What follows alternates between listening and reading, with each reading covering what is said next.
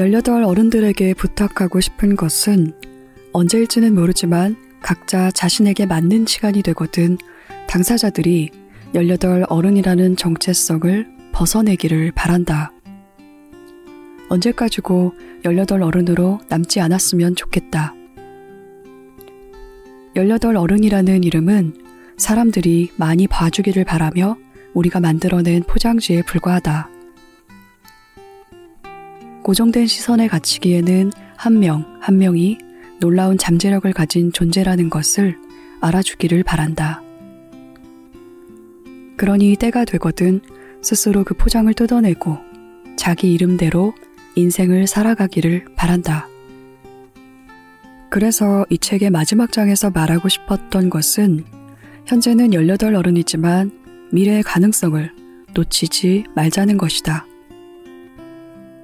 18 어른이라는 정체성은 넘어졌을 때 손잡아주는 정도로, 외로울 때 혼자가 아니라는 위안을 줄 수 있는 정도로, 견뎌내기 벅찰 때 고개를 들어 앞을 바라보게 해주는 정도면 족할 것 같다.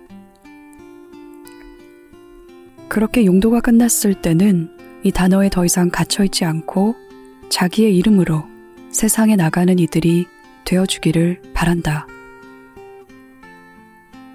18 어른을 벗어내고 자기다움을 갖추게 됐을 때, 또 다른 정체성으로 자신을 보여줄 수 있을 때, 이렇게 인사해 주길. 안녕, 18 어른. 아름다운 재단 김성식 선생님이 쓴 안녕 18 어른에서 읽었습니다. 황정은의 야심한 책 시작합니다. 예스24가 만드는 책읽아웃은 격주 황정은의 야심한 책과 오은의 옹기종기로 여러분을 찾아갑니다. 목요일은 작가 인터뷰, 금요일은 책읽아웃 크루들의 책 리뷰 시간입니다. SNS에 해시태그 책읽아웃과 예스24를 달아 의견을 남겨주세요. 꼼꼼하게 읽고 듣겠습니다. 우리 함께 읽는 우리 함께 시간 책읽아웃 오늘의 책은 10년차 디자이너 권준호 작가가 일상 속에서 하는 실천을 그대로 담은 디자이너의 일상과 실천입니다. 아름다움과 의미라는 가치 앞에서 타협하지 않는 글을 보며 디자인이 어째서 노동이자 운동이자 실천인지를 이해하게 된다. 디자이너와 함께 일하는 전국의 모든 작업자에게 권하는 책이다. 라고 이스라 작가가 추천한 책입니다. 이 책에 실린 자발적 을에서 벗어나기에는 이런 글이 있습니다. 금요일 퇴근 시간 혹은 근무 시간이 지난 늦은 시간 혹은 주말에 과업을 전달할 때 디자이너의 업무 시간을 분명하게 밝히고 정해진 시간 외에는 답변이 어려움을 사전에 고지한다. 주말 근무를 당연하게 생각하는 클라이언트라면 단순히 갑질을 시전하는 경우이므로 그 작업은 더 늦기 전에 중지하는 것이 정신과 체력 건강에 좋다. 대중적인 디자인과 진짜 내 작업 사이에서 디자이너는 무엇을 택해야 할까요? 우리는 현실에서 어떤 역할을 해야 하며 또한 무엇을 할 수 있을까요? 디자이너로 살아가며 권준호 작가가 관찰한 것들이 궁금한 청취자분들은 지금 예스24에서 디자이너의 일상과 실천을 만나보세요. 이 광고는 안그래픽스 출판사와 함께합니다.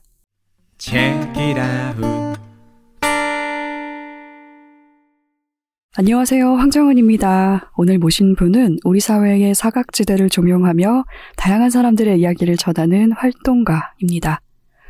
많은 분들이 알고 계실 18 어른 캠페인을 기획하고 진행한 분이고요.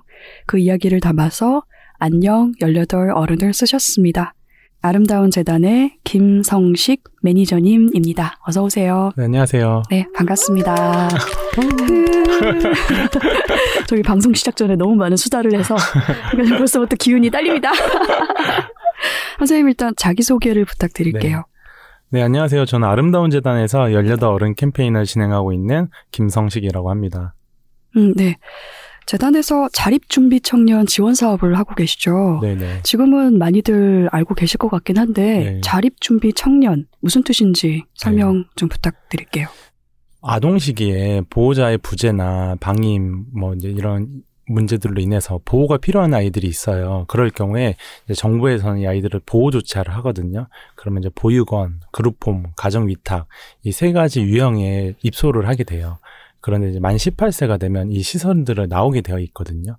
그래서 그때 나오게 되면 그 이후에는 이들을 자립 준비 청년이라고 우리 사회에서는 부르고 있습니다. 음, 음. 지금 그 지원 사업의 일을 어, 20년째 하고 계시는 거죠. 네네. 어떻게 시작해서 어떤 과정을 거쳐왔는지 이야기를 듣고 싶습니다. 네. 20년 전에는 뭐 저는 없었는데 네. 이제 아름다운 재단이 2000년도에 이제 처음 설립이 됐고요. 2001년도부터 자립준비 청년 사업을 계속 해오고 있어요. 음, 근데 이게 처음에 저희가 시작을 하게 됐던 계기가 이제 한 분의 할머니를 이야기를 좀 해야 돼요. 네, 김군자 할머니 어, 말씀하시는 거죠. 네, 맞습니다. 네, 아, 잘 아시네요. 그 김군자 할머니라고 이제 위안부 피해자시기도 한데 네. 이분이 또 미국 의회에서 증언을 하셨던 음. 분이세요. 그래서 용감한 증언자시기도 하고 또 이제 평생 모으신 돈을 가지고 재단에 1억을 기부를 하셨어요. 음, 평생 모은 돈인데 그 돈을 기부를 하시면서 그 당시 이제 할머니 말씀으로 이제 가난하고 못 배운 아이들을 돕고 싶어라고 얘기를 하셨거든요. 이제 본인이 워낙 고생을 하셨으니까 음, 이제 아이들을 좀 돕고 싶다라고 하셨는데 그 말씀을 듣고 아 그러면 어떤 대상들을 좀 우리가 도울 수 있을까라는 고민을 하면서 처음 시작을 했던 게 자립준비 청년의 이야기였습니다. 그래서 음, 20년 동안 이제 저희가 사업을 할 수 있었던 것도 이 할머니의 마음이 너무나 너무나 저희가 이렇게 소중하게 여겨야 되는 문제고 하다 보니까 사업도 했었고 연구 사업도 했었고 이전에도 캠페인을 했었고요. 그러다 보니 지금까지 오게 된 것 같아요. 18 어른 캠페인은 선생님이 만들고 기획한 프로젝트인 거죠. 네, 더 정확하게 하면 2013년도에 18 어른의 자립 정착 꿈 캠페인이라고 음. 한번 했었긴 했는데 요거는 이제 단기적으로 한번 했었고 19년도부터는 18 어른 캠페인이란 이름으로 시작을 했었고요. 그때부터 이제 기획하고 진행을 하고 있습니다. 음, 18 어른 캠페인으로 활동하는 자립준비 청년을 캠페이너라고 네네. 부르더라고요. 네네. 그분들하고 같이 활동하게 된 과정도 궁금한데요. 지금은 캠페인을 통해서 많이 알려지긴 했습니다만 당시만 해도 선생님이 음. 그 사업을 시작하기 전까지만 해도 자신을 드러내는 일을 많이들 꺼리던 시기였잖아요. 음. 어떤 당사자를 어떻게 만나서 어떻게 설득을 하셨는지 음. 궁금합니다. 그러니까 2019년도에 처음 우리가 자립준비 청년 캠페인을 해야겠다. 그때 이제 보호종료 아동이라고 불리긴 했었는데 그 마음을 딱 먹었는데 돌아보니까 보호종료 아동, 보호 종결 아동, 뭐 보호 아동, 뭐 다양한 이름으로 불리고 있는 거예요. 시설 퇴소 아동. 그러니까 그 정도로 이들의 존재를 우리가 모르고 있었던 거죠. 음, 근데 20년 동안 우리가 이 사업을 했는데도 불구하고 여전히 대중은 모르고 있고 여전히 어, 보육원에서 나온 아이들, 뭐 고아원에서 나온 이제 안 쓰는 말이기는 한데 그 아이들을 생각했을 때 편견이나 어떤 불쌍한 그런 프레임들이 여전히 있더라고요. 그 당시에도. 그래서 아 우리가 캠페인을 하기는 해야겠는데 어떻게 해야 될까? 제 아름다운 재단이 어떤 목소리를 내야 될까? 계속 고민을 했는데 하다 보니까 아름다운 재단이 이 얘기를 하면 공감이 될까? 우리 이야기가 아니니까. 음, 재단의 이야기가 아니고 우리는 사업을 했던 것 뿐이고 그리고 또 하나는 우리가 이들의 이야기를 하게 되면 이런 아이들이 있고 힘들고 불쌍해요 예- 얘기밖에 못 할 것 같은 거예요. 재단이 얘기하는 것에 한계가 분- 분명히 있을 텐데 직접 얘기하면 안 되나라는 생각까지 가게 된 거예요. 음, 근데 거기서 이제 부딪힌 게 그러면 자기가 자기의 목소리를 낼 수 있는 사람이 있을까? 왜냐면 우리가 아는 그 이미지들은 항상 모자이크하고 가명을 써서 이야기를 하는 인터뷰 장면들이 떠오르잖아요. 자신을 밝히는 일은 거의 불가능에 가까운 일이었거든요.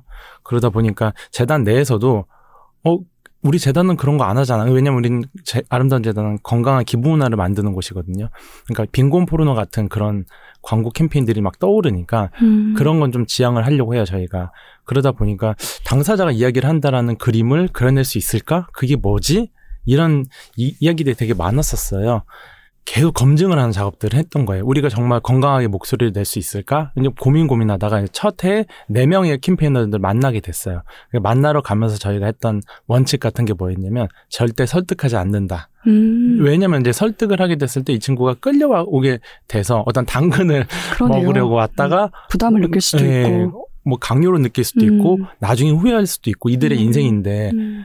그렇지만 이 목소리를 내주는 친구가 한 명이라도 이 네 명 중에 한 명이라도 있으면 무조건 캠페인을 해야겠다. 이 당사자 음. 캠페인으로 그렇게 생각을 했었는데 놀랍게 그네 명 모두가 캠페인을 하겠다고 얘기를 해준 거예요. 근데 이제 그때 저도 나중에 이제 왜 그때 오케이 했던 거냐 음. 이제 물어봤더니 다 두 가지를 얘기를 하는 거예요. 하나는 자기들이 잘하면서 계속 누군가의 도움을 받았으니까 이 나눔의 선순환을 하고 싶다. 요게 하나가 있었고 또 하나는 자기가 살아보니까 되게 작은 정보만 알아도 조금 더 수월할 수 있는데 음. 이제 나올 동생들을 위해서 이 얘기를 하고 싶다라는 거예요. 그래서 이제 이런 두 가지 이유를 가지고 다 하기로 했었고 그러다 보니까 저희가 이제 5년 차 올해까지 이렇게 진행을 하고 있습니다. 음, 나처럼 어려운 시간을 보내지 않기를 바라는 마음이 음. 컸을 것 네, 같습니다. 그런 것 음, 같아요. 음. 선생님, 제가 선생님이 출연한 세바시 강연을 봤거든요. 감사합니다. 영상 촬영 경험은 어땠습니까? 그 전까지는 그런 인터뷰나 강연 자리에 어떠세요? 자주 서셨나요? 가끔씩 뭐 강연 같은 거 가끔씩은 했던 것 같은데 네. 세바시는 좀 더 떨리더라고요. 그렇죠. 아무래도 핀포인트로 조명이 맞아요. 선생님에게만 아. 딱 쏟아지지 않습니까? 근데 오늘도 떨려요. 오늘도요? 아, 오늘은 그래도 다들 이렇게 일단 높이가 같잖아요. 여기 모여 앉은 사람들이. 그 무대 위에 올라가서 하는 거라서. 그쵸. 네. 깜깜한 곳에서 저에게만. 조명을 맞춰주고 카메라가 막 여기저기 있고. 네. 그러니까요. 너무 떨리는 일이었을 것 같은데. 그게 인권위에서 음. 진행, 그 주최를 하셨던 거예요. 근데 음. 인권위 이제 사무관님이 제 책을 보시고 이 이야기를 꼭 알리고 싶다라고 해서 이제 섭외를 하셨던 거더라고요. 나중에 보니까. 이번 책을. 네네. 음. 안녕 18 어른을 가지고. 네. 그래서 이제 하면서 저는 너무 감사했어요. 그러니까 18 어른에 대한 이야기들을 알리고 싶은데 오늘 자리도 너무 감사하기도 하고요. 네. 근데 이제 세바시에서 알려지게 되면 이게 파급이들이 계속 있으니까 음, 많이들 보고요. 네 많이들 음. 보시고 음. 책이라도 또 이렇게 또 넘어지고 책이랑 또 많이들 들어주십니다. 아, 네. 저는 그 영상을 보면서 아 내용도 되게 좋았어요. 책에 있는 음. 내용도 많이들 말씀해 주셨는데 음, 네. 저는 보면서 아 선생님 얼른 집에 가고 싶은 것 같다 라는 왜요? 하셨죠. 솔직히 하지 아니 아니 않으셨습니까? 그건 아닌데 아 그러셨어요? 네, 네. 무대 즐기셨습니까? 아니, 저 괜찮았는데 네, 아니 그게 그 무대에서 영상이 네. 눈이 되게 되게 작게 나왔어요. 그러니까 어. 이게 위에서 밑으로 보니까 눈이 이렇게 나와서 네. 사람들이 너 눈 떴냐 안 떴냐 이 얘기 많이 하더라고요. 아 그렇구나. 아, 되게 밝은 마음으로 했습니다. 아, 근데 그러셨나요? 저는 보면서, 아, 선생님이 빨리 마치고 빨리 집에 가고 싶다는 생각을 지금 계속 하고 계실 것이다. 저의 억측이었군요. 거기 그 유튜브에 올라온 거 보니까 약 17분짜리 정도 네. 되는 영상이던데, 그 강연의 마지막 말이 이 책의 제목이더라고요. 음. 안녕 18 어른. 제목이고, 게다가 이 책의 마지막 말이더라고요. 네. 저는 책에서 읽을 때는, 책에서 그 말을 읽을 때는 작별의 말인 줄 알았거든요. 음, 그런데 음. 영상으로 선생님의 목소리와 말투로 들으니까 아니 더라고요. 환대의 인사 같다는 음. 느낌이 들었거든요. 네네. 책에 쓸 때는 어떤 뉘앙스로 쓰신 건가요? 아, 그게 두 가지의 메시지가 다 있기는 해요. 이제 음, 근데 첫 번째 메시지가 저는 이제 이 책을 쓰면서 이렇게 고민도 하고 했었는데 저의 역할은 이 세상과 이 자립준비 청년들을 연결해주는 사람이라고 저는 생각을 했어요. 음. 저는 거기에 서 있는 사람이고 이 세상에 있는 어떤 어른들보다 조금 먼저 이들을 만나게 됐고 그 이들의 삶을 보게 됐기 때문에 전 소개한다는 마음이었던 거죠. 네. 그러니까 제가 이제 소개를 해줄 테니까 만나실 때 좀 더 건강한 관점으로 이들을 만날 때 인사를 좀 환대하면서 아. 반갑게 인사해 주세요. 했던 게 하나가 있었습니다. 인사법을 소개를 해주신 거네요. 네네, 맞습니다. 저는 일단은 처음에는 작별의 인사로 읽었다가 목소리로 들으니까 책에서도 어쩌면 환대할 수 있겠다는 생각이 들었거든요. 음. 다시 책을 읽어보니까 그 인사를 자신이 아닌 또 다른 18 어른을 향한 인사 같다는 음. 그18 어른 청년이 그 시기를 지났을 때 나오는 네네. 인사인 거잖아요. 그 말이. 네네네네. 그래서 그렇게도 또 읽히기도 아, 네. 하더라고요. 아, 방금 말씀드렸던 게 첫 번째 이제 네. 안녕의 의미였고 두 번째 안녕이 자립준비 청년들이 스스로 이제 18 어른이라는 정체성을 떠나 보내는 인사로서 작별의 인사로서 이 마지막 과제를 풀어냈으면 좋겠다라는 또 이제 소망을 담아낸 거. 그랬군요. 네. 네. 만 18세가 되면 보육원을 나와 홀로 살아가야 하는 이들이 있다. 책의 첫 문장입니다. 최근에 여러 미디어를 통해서 알려진 18 어른 캠페인을 소개하는 말로 이 책의 첫 마디를 여셨는데요. 첫 문장을 좀 고심해서 골랐을 것 같은데 어땠나요? 그러니까 저희가 캠페인에서도 이제 그 메시지를 처음에 썼어요. 그러니까 제가 오늘 이거 녹음하면서도 처음에 이제 좀 소개를 하고 싶다라고 했었던 게그 음. 부분이고 음, 제가 처음에 이제 캠페인을 시작할 때 이제 처음에 이들을 소개를 해야 되는데 이들의 존재 자체를 우리가 몰랐던 거예요. 음, 어렴풋이 생각하면 그래 맞아 보육원에 사는 아이들이 있지 여기까지는 다 아세요 대중분들이 음. 그런데 저희가 던졌던 첫 메시지가 만 18세 세상에 나오는 아, 그 아이들이 있다 그래서 어른이 되어야 되는 이- 이들이 있다 라고 얘기하는 순간 다들 했던 반응이 아 맞네 어 그 그 아이들 어떻게 살아가 요 반응이었거든요 그래서 저는 항상 그 첫 메시지로 그 이야기를 했습니다 음, 대단히 강렬한 메시지였어요. 음, 음. 저도 처음 들었을 때 최소 연령이 만 18살이라고? 음, 그때서야 안 거죠. 음, 그래서 일단은 캠페인 시작할 때 이름을 제대로 부르는 일부터 시작을 한 것 같습니다. 네. 자립준비 청년이라는 말도 마찬가지고요. 18 어른들의 이야기를 책으로 써야겠다고 결심한 순간을 혹시 기억하시나요? 책으로 내야겠다라고 생각한 네네. 순간이요. 기억하고 있습니다 네. 답답함의 마음이었어요. 그게 처음에 느꼈던 것은 이제 작년에 여름에 이제 광주에서 아, 네. 두 명의 청년이 이제 세상을 떠난 일이 있었거든요. 그런데 그 친구들이 세상을 떠났다는 사실이 사실은 저한테는 아주 놀라운 일은 아니었어요. 그리고 자립준비 청년들도 똑같은 얘기를 해요. 이게 놀라운 일이 아니다. 지금도 이전에도 계속 일어났던 일이다. 그런데 이제 정부나 언론에선 되게 많이 당황을 했었거든요. 저는 이제 정책들이 바뀌고 이전에 이제 바뀌고 막 개선되고 있었던 상황에서 약간 어 느슨해지는 느낌들이 들었어요. 정부와 음. 언론의 관심이나 이 문제는 다 해결된 거 아니야? 정책이 발표됐으니까. 그런데 이제 이 사건들이 터지고 나서 수많은 언론 인터뷰를 했거든요. 제가 하게 되면서 왜 이런 일이 발생을 했는지 하면서 계속 물어보시는 것들이 그러면 자립정착금을 얼마까지 올려야 되는지 음, 자립 돈 연령을? 어떻게 네. 어 그럼 어떻게 또 보호를 해야 되는지 이런 얘기를 많이 하는 거예요. 근데 제가 길게 막 30분, 40분씩 이야기를 했어요. 인터뷰를 하면서. 하지만 그런 이야기가 하나도 담기지 않는 거예요. 왜냐면 아, 그게 인생을 어떻게 잘 살아갈 것인가 같은 되게 음, 추상적인 것 같은 이야기들이다 보니까 어렵기도 기자님들이 하고요. 어렵기도 하고 사실은 좀 더 뾰족한 어떤 거 답을 원하시는 거죠. 음, 그래서 그 답답한 마음이 쌓이고 쌓여가지고 이 문제는 이걸 해결하지 않으면 또 반복될 텐데 지금 우리가 허둥지둥하고 있지만 내년에 다시 이 반복을 또 할 수 있는데 그땐 또 다른 생명이 또 다른 생명이 계속 그럴 수 있으니까 좀 답답한 마음들이 쌓여가지고 좀 이렇게 오랫동안 이야기할 수 있는 게 그럼 결국에 책밖에 없겠구나라는 음. 생각을 좀 했었고요. 그렇게 해서 시작을 하게 됐던 것 같아요. 음, 일단은 무지가 굉장히 광범위하게 있다. 음, 그래서 음, 그것부터 해결을 해야 된다는 생각을 하신 것 같아요. 네. 다양한 미디어를 통해서 더 많은 사람들에게 자립 준비 청년의 이야기를 알리고 싶은 마음이었을 것 같고 네. 그게 이번에는 책이었던 거죠. 네, 네. 그리고 더 천천히 읽고 음. 전파 속도는 뭐 영상 미디어보다는 느릴 수도 있겠습니다만 음. 사실은 좀 많이 깊은 흔적을 남기는 미디어가 음. 책이기도 하잖아요. 네. 그래서 만족하십니까? 작업 결과물? 오늘 이날 오늘 이 자리에 왔기 때문에 네, 네. 더 감사하고 그러니까 저도 이제 책은 처음 쓴 건데 음, 말씀하신 것처럼 책이 갖는 힘이 너무 다르더라고요. 네. 정말 고민하는 사람들에게 또 고민거리를 계속 던져주고 같이 공감하는 눈에 보이지 않는 그런 스파크들이 일어나는 경험들이 되게 많은 거예요. 음, 근데 제가 이렇게 막한 시간 두 시간씩 만나서 이야기했을 때 담아낼 수 없는 그런 이 문제에 대한 수기들, 고민들 이런 것들이 아 전파되고 있구나. 네. 그게 너무 좋더라고요. 네. 그리고 또 손에 그 책을 받아두는 순간, 그 책을 열어서 읽는 순간, 혹은 또 그 책을 덮고 나서도 계속해서 그 고민거리를 한 음. 사람이 안게 되는 거잖아요. 음, 맞아요. 오랜 시간 간직하면서 네. 생각하고 고민하고. 근데 선생님이 책에 이런 내용을 쓰셨어요. 직접 겪은 일이 아닌데 음. 말해도 될지, 잘못 말하는 것들이 있지 않을지 고민을 음. 했다라고 쓰셨는데요. 어, 아까 자립준비 청년 지원 사업을 시작하기 전에 이런 음, 고민도 하셨다고 했잖아요. 근데 원래 고민으로 돌아가신 음, 셈인 음. 거죠. 책을 음. 쓰면서. 그렇죠. 근데 활동가로 일하면서 겪는 질문하고는 좀 음. 다른 점도 음. 있고 닮은 점도 있을 것 같습니다. 어땠나요? 음.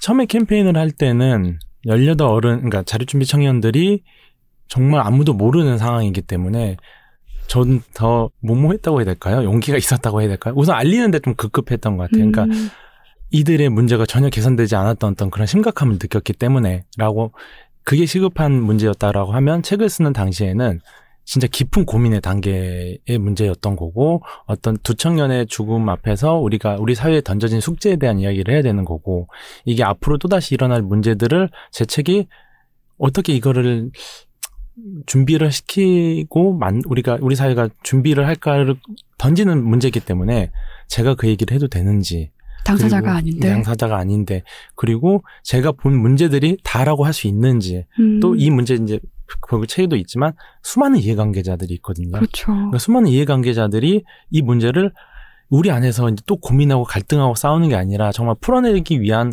건강하게 수기를 할 수 있는 모멘텀이 될 수 있을까? 이제 음. 그런 고민들이 계속 막 겹치면서 부담도 되고 막 고민들을 많이 했던 것 같아요.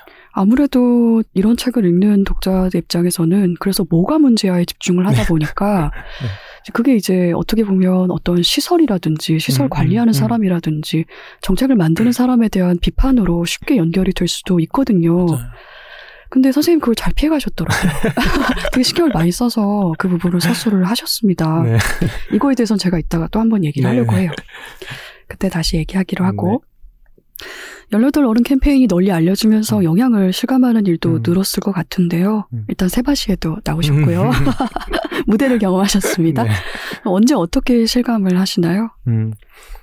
우선 18 어른이라는 이제 워딩 자체가 어떤 대표하는 이제 단어로 쓰이게 된 거예요. 자립준비 음. 청년들을. 그러면서 아, 우리 단체에서 처음에 시작할 때 아까 말씀드린 것처럼 이들을 부르는 호칭도 뭐 시설 퇴소 아동 보호 종결 아동 뭐 다양한 이름을 불리고 잘 모르고 있었는데 이제는 우리 사회의 어떤 하나의 우리가 관심을 가져야 되는 대상이 됐다라는 게 그런 언어로 표현이 된 것 같아서도 되게 뿌듯함 감사함이 있었고 또 이제 최근에는 책을 쓴 이후에는 그 전에는 18 어른 캠페인과 자립준비 청년에 대해서 이제 많이 관심을 가졌다면 이제는 부끄럽지만 저를 부르는 곳들이 많아지는 거예요. 네. 근데 물론 제, 제 문제가 아니라 여전히 전 똑같은 전 음. 연결하는 사람이라 생각을 하는데 제 생각을 궁금해하고 제, 저한테 어떻게 이거에 대한 문제들을 우리가 풀어갈 수 있냐라는 질문들을 던지는 자리들이 많아지면서 어, 아, 진짜 이 영향력들이 계속 커져가고 있구나. 근데 이제 가장 큰 변화는 아무래도 정부의 변화, 정부 음. 정책의 변화. 왜냐면, 그, 제가 이제 NGO에서 오래 일을 했는데, 네. 좀 조심스럽긴 한데, 정권을 넘나들면서 계속 정책들이 이어지는 건 많이 없어요. 네. 근데 자립준비 청년은 안 그래요. 네. 두 정권 모두가 음. 이 대상들에 대해서 다 지원을 어떻게든 열심히 잘하려고 한 노력들이 되게 보이고, 다행이네요. 네, 다행인 음. 거죠. 감사한 거고. 그래, 그렇기 때문에 이- 그 정도의 이 관심도가 높구나라는 음. 것들이 느껴지는 것 같아요. 음, 보람이 컸을 것 같습니다. 네. 음, 게다가 책에도 쓰셨지만 이 캠페인을 통해서 자신을 당당하게 오픈하는 당사자들이 음, 많아졌다는 거, 이거는 정말 의미가 있는 어떻게 보면 가장 의미 있는 변화인 것 같아요. 네, 음. 맞아요. 그게 다르다는 거를 굳이 지우지 않고 그 내가 다른데 다르지만 괜찮아라고 말하게 된 당사자가 늘어났다는 거잖아요. 음. 네네. 그건 정말 멋지고 근사한 변화인 것 같습니다. 캠페인 이후로 아까 말씀하신 것처럼 언론이나 정부, 기업 같은 주체들이 선생님에게 이야기를 들러달라면서 음. 자리를 마련하는 경우가 상당히 늘었지 않습니까? 네네. 그리고 그런 자리를 마련하는 이유는 이제 실상이 어떤지, 현실이 어떤지를 듣는 목적도 있지만 사실 그것보다는 해법을 묻기 위해서인 음, 경우가 많죠. 네. 하지만 선생님은 명확한 해법을 말하기가 어렵다라고 네. 책에 쓰셨어요. 왜 그럴까요? 이게 참 어려운 것 같아요. 이- 지금 이, 이 질문을 받는 이 순간도 되게 어려워요. 그래서 제가 책에도 계속 답을 모르겠다라는 얘기들을 했는데, 저도 이제 대략의 청사진들은 그려낼 수 있어요. 제가 생각하는 답도 드릴 수 있는데, 음, 근데 우리가 그 문제에 저는 계속 책을 썼던 이유도 그 답에 우리가 포커스를 맞추지 말자. 왜냐면 저는 이제 문제 원인을 알게 된다면 김성식이라는 사람은 이렇게 문제의 답을 정의하겠지만 또 다른 사람은 또 다른 방식으로 또 정의를 할 수 있을 것이고 그러면 저는 이 답이 되게 많아질 거라고 생각을 하거든요. 근데 이제 제가 막 이제 이런 이야기를 하는 사람이니까 이 이렇게 해야 됩니다라고 얘기를 하는 순간 우리 문제 원인은 안 볼 거라는 생각들은 전 되게 많이 했어요. 음, 그래서 저는 저희 캠페인을 하면서 우리가 제시해야 되는 것에 대해서는 전 되게 명확하게 또 제시를 하고 있거든요. 그렇지만 이 그게 모든 답이라고 저는 생각은 또 하지 않다 보니까 그냥 그 고민을 계속 해주길 바라는 요청을 제가 음. 또 계속 반대로 하고 있어요. 네. 그 선생님 입장에서는 답이 대단히 많아야 하고 네네. 많을 수밖에 없다는 걸 알고 네네. 있기 때문에 그런 갈등이 있는 음. 것인데 대답을 듣고자 하는 사람은 가급적 쉽고 간단한 대답을 원하니까 이제 음. 그 사람들이 취사 선택할 가능성을 음, 염려를 하시는 음, 거잖아요. 음. 그 중에 쉽고 간단한 것만 할까봐. 네. 그러면 문제 해결은 정말 요원해지는 것이고요.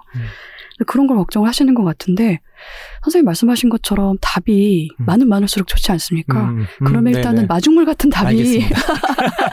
있어야 그거를 이제 네네. 여러 답을 수합하십시오라는 메시지를 붙이면 되지 않을까라는 생각이 네네. 들기도 하고요. 알겠습니다. 그 이런 생각이 어? 들기도 합니다. 한번 말씀을 드려볼게요. 제가 생각하는 네. 거는 아 이것도 추상적이어서 답일지는 모르겠는데 저는 너무 중요하다 생각한 현실적인 문제인데 음. 철학의 문제이긴 해요. 아 그렇죠. 네. 근데 이게 어떤 철학이냐면 자립에 대한 철학인 거예요. 음, 자립 준비 청년들을 자립 준비 청년들을 어떻게 만들어낼 것이냐. 그러니까 이 만들어낸다는 표현이 좀 그렇긴 하지만 그러니까 만 18세 퇴소를 하는 순간에 그리고 이들이 이후에 살아가는 사람으로서 어떤 상태, 어떤 포지션으로 만들어 놓을 거냐를 우리가 제도와 시스템과 이 종사자들이 같은 마인드를 갖고 있어야 된다고 생각을 하거든요. 음, 그러니까 그게 부재하고 있기 때문에 예를 들면 후원 물품을 주는 순간에 우리는 그냥 줘요. 예를 들면 보육원에 100명의 아이들이 있어요. 그러면 의류를 어떤 의류 회사에서 기부를 하기 때문에 이만큼 트럭으로 가져와서 박스를 풀고 나눠주는 거야. 막 나눠주는 거예요. 음, 그럼 이 의식주의 의는 해결이 되죠. 하지만 음. 이 친구가 거기서 얻어야 되는 것은 옷만 해결될 게 아니라 자기가 뭘 좋아하는지를 봐야 되는 거고 음. 자기가 빨간색과 파란색을 선택할 수 있는 선택권이 있어야 되는 거고 싫었을 때 안 입을 수 있는 자유도 있어야 되는 건데 이런 게 주어지지 않는 거예요. 그러니까 일방적으로 받기만 하게 되거든요. 근데 저는 이게 철학이라고 생각을 하는 거예요. 이런 음. 철학들을 심어 놓으면 이런 물품을 줄 때도 그냥 일방적으로 주는 게 아니라 방법을 충분히 만들어낼 수 있, 다는 거죠. 저희 재단에서 이제 후원 물품을 줬는데 이거를 그냥 주지 않았고 이게 세 가지 유형을 만들었어요. 하나는 이제 건강에 관련된 물건들로, 또 하나는 자기가 IT 관련된 거였나 이제 이런 이런 식으로 세 가지 유형을 나눠서 당신들이 원하는 걸 선택해서 하나씩 하게 했는데 한 친구가 그런 얘기를 하더라고요. 다른 후원 물품들은 그냥 막 줘서 아무 생각 없이 받고 했는데 자기가 선택할 수 있는 기회를 줘서 너무 감사하다라고 음. 얘기를 하는 거예요. 음, 근데 저는 그런 것들이 모든 그 환경 속에서 충분히 담아낼 수 있다고 생각을 하거든요. 우리가 그 고민을 안 해서의 문제라고 저는 생각을 하기 때문에 그 자립에 대한 철학 을 음, 만든, 만드는 게 더 중요하다 생각을 음. 해요. 당사자들에게 선생님 말씀하신 것 같은 그런 철학 정립도 대단히 중요하지만 자립을 생각하는 사회에 철학이 부재하다는 거 어, 이것도 정말 큰 문제 아닙니까? 맞아요. 선생님이 말씀하시는 내용하고 연결해서 제가 다른 질문을 해볼 수도 있을 것 같은데요. 그러니까 자기를 아는 일이 중요하다라는 이야기인 거잖아요. 음. 네. 그 자립준비 청년들이 자라는 과정에서. 근데 이 자립준비 청년들이 겪는 문제를 들여다보는 질문이 결국은 어떻게 행복한 삶을 살 수 있을지를 네. 묻는 질문인 것 같단 말이죠. 사실은 그건데 이 질문은 지금 우리 사회에 대단히 음. 넘치는 질문이기도 합니다. 맞아요. 누구나 그걸 믿- 묻고 있고 또 대답도 음. 되게 많죠. 음. 그렇지만 아직은 숙고도 논의도 부족한 음, 것 같아요. 자립준비 청년들이 이 질문에 대한 답을 주려면 일단은 나를 아는 일, 자기를 아는 일이 중요하다고 책에 쓰셨는데 이것이 그 자립준비 청년들의 환경에 대한 이야기가 될 수 있겠죠. 음, 음. 근데 맞아요. 그게 선생님 말씀하신 것처럼, 그러니까 의면 의, 식이면 식, 음, 음, 음. 주면 주 그런 식으로 물질적인 지원에서 그냥 끝나는 음, 받, 그걸 받는 데서 끝나는 그런 과정에서도 음. 있지만 저는 그 이야기가 대단히 인상적이었는데 혼자가 될 시간이 별로 없다. 이. 얘기가 있었어요. 그 네. 얘기를 조금 더 듣고 싶습니다.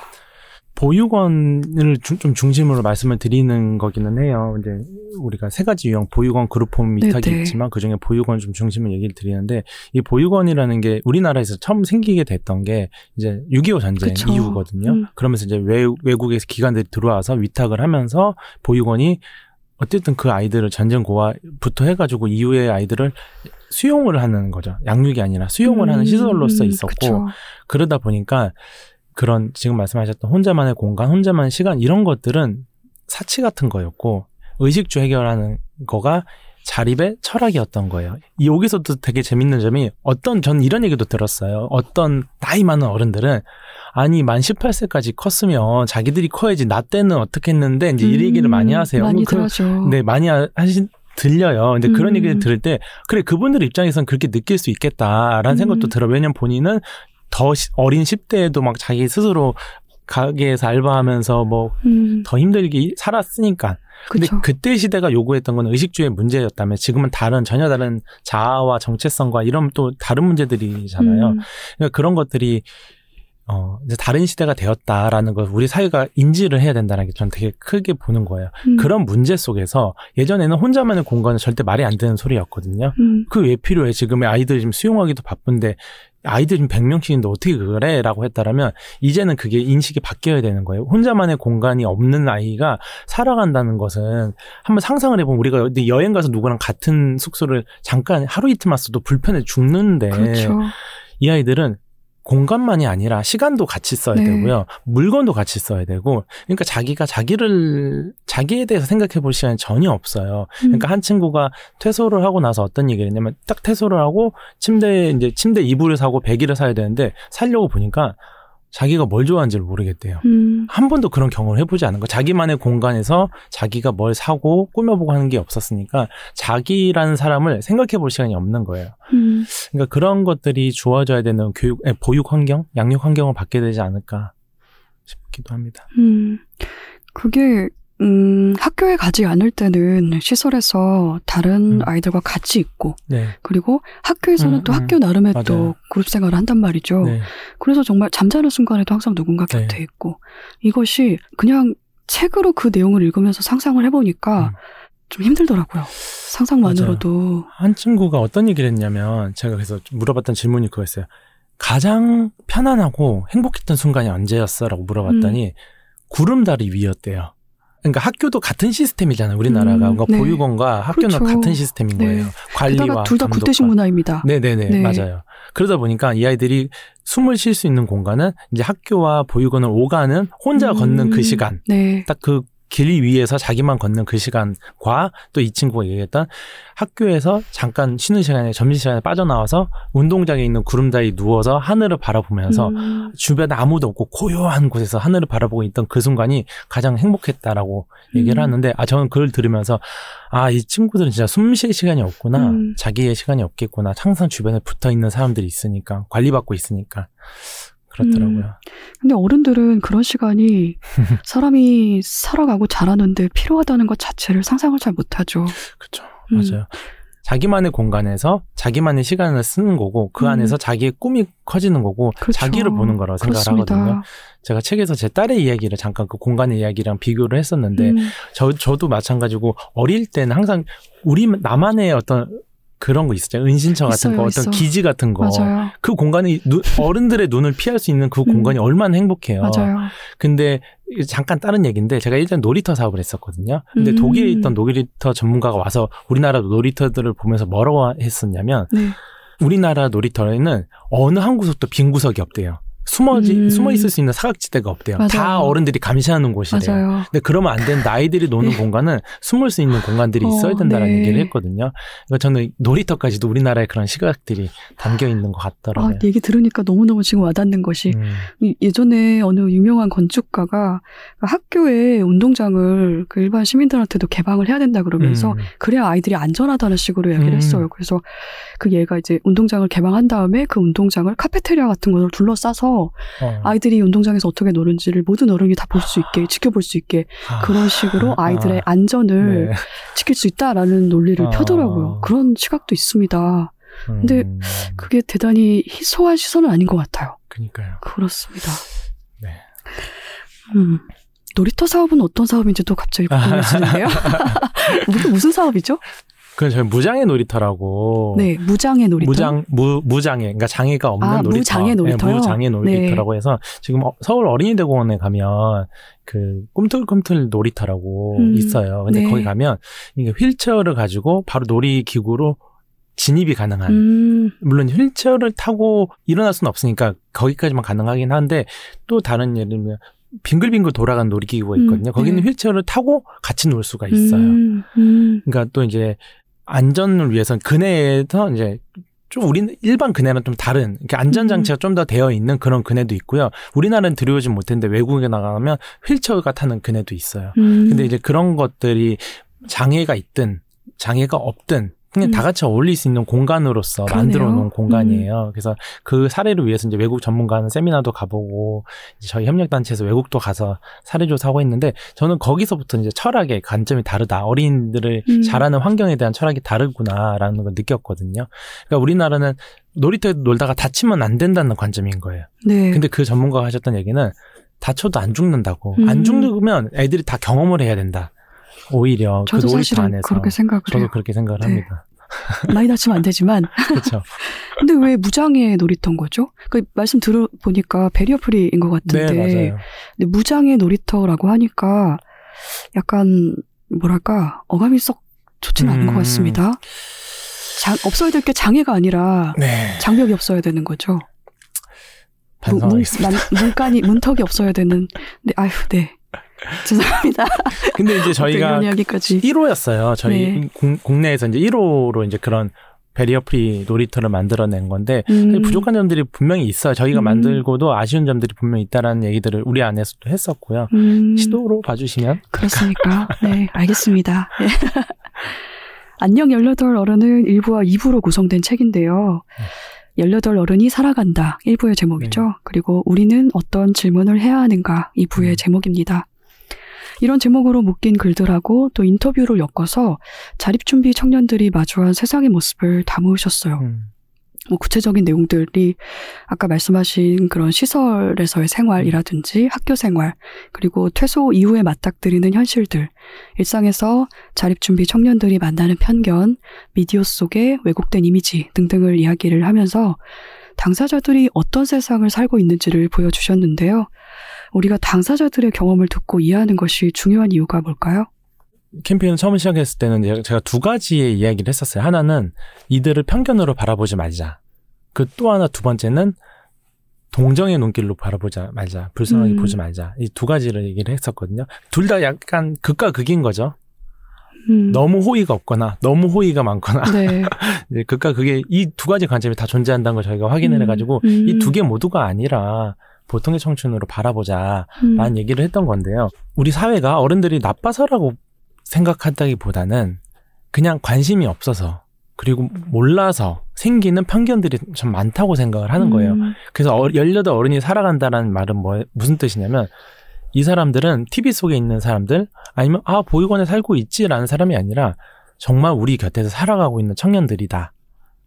우리 주변, 여- 우리 바로 옆에서 숨 쉬고 있는 사람으로 인지를 한다라고 하면 함부로 그 사람들한테 얘기를 못할 그렇죠. 거예요. 음. 그런데 예를 들면 우리 사회에 많은 소수자들이 있지만 이 사람들이 TV 속에서 아니면 저 멀리 어딘가 있는 것 같으면 별로 안 와닿으니까 좀 말을 막 할 수도 있단 말이죠. 음. 그리고 막 함부로 판단할 수 있지만 내 바로 곁에서 살아가고 있는 사람으로 인지되는 순간에는 그래도 사람들이 최소한 마음속에 양심과 어떤 찔림들이 있기 때문에 그렇죠. 조심할 거라 생각을 음. 해요. 그래서 저는 알리는 게 되게 중요하다라고 생각을 했었고 그래서 캠페인도 책도 다 이들의 정말 인간으로서 어떤 대상으로서 아니에요. 인간으로서 알리고 싶었었던 건데 그러다 보니까 당사자 관점이 빠진 우리가 바라보는 이들을 알고 있는 게 너무 큰 거예요. 음. 우리의 관점으로 음. 이들은 이럴 거야. 그렇죠. 이들은 이런 문- 불쌍한 사람들이야. 이 사람들은 음. 도움이 필요한 아이들이야. 아이고 딱해. 혹은 아 너무 이들은 끈기가 없더라. 너무 삐뚤어지고 뭐 결핍이 있는 애들이잖아. 이 두 가지가 다 존재하는 거예요. 음.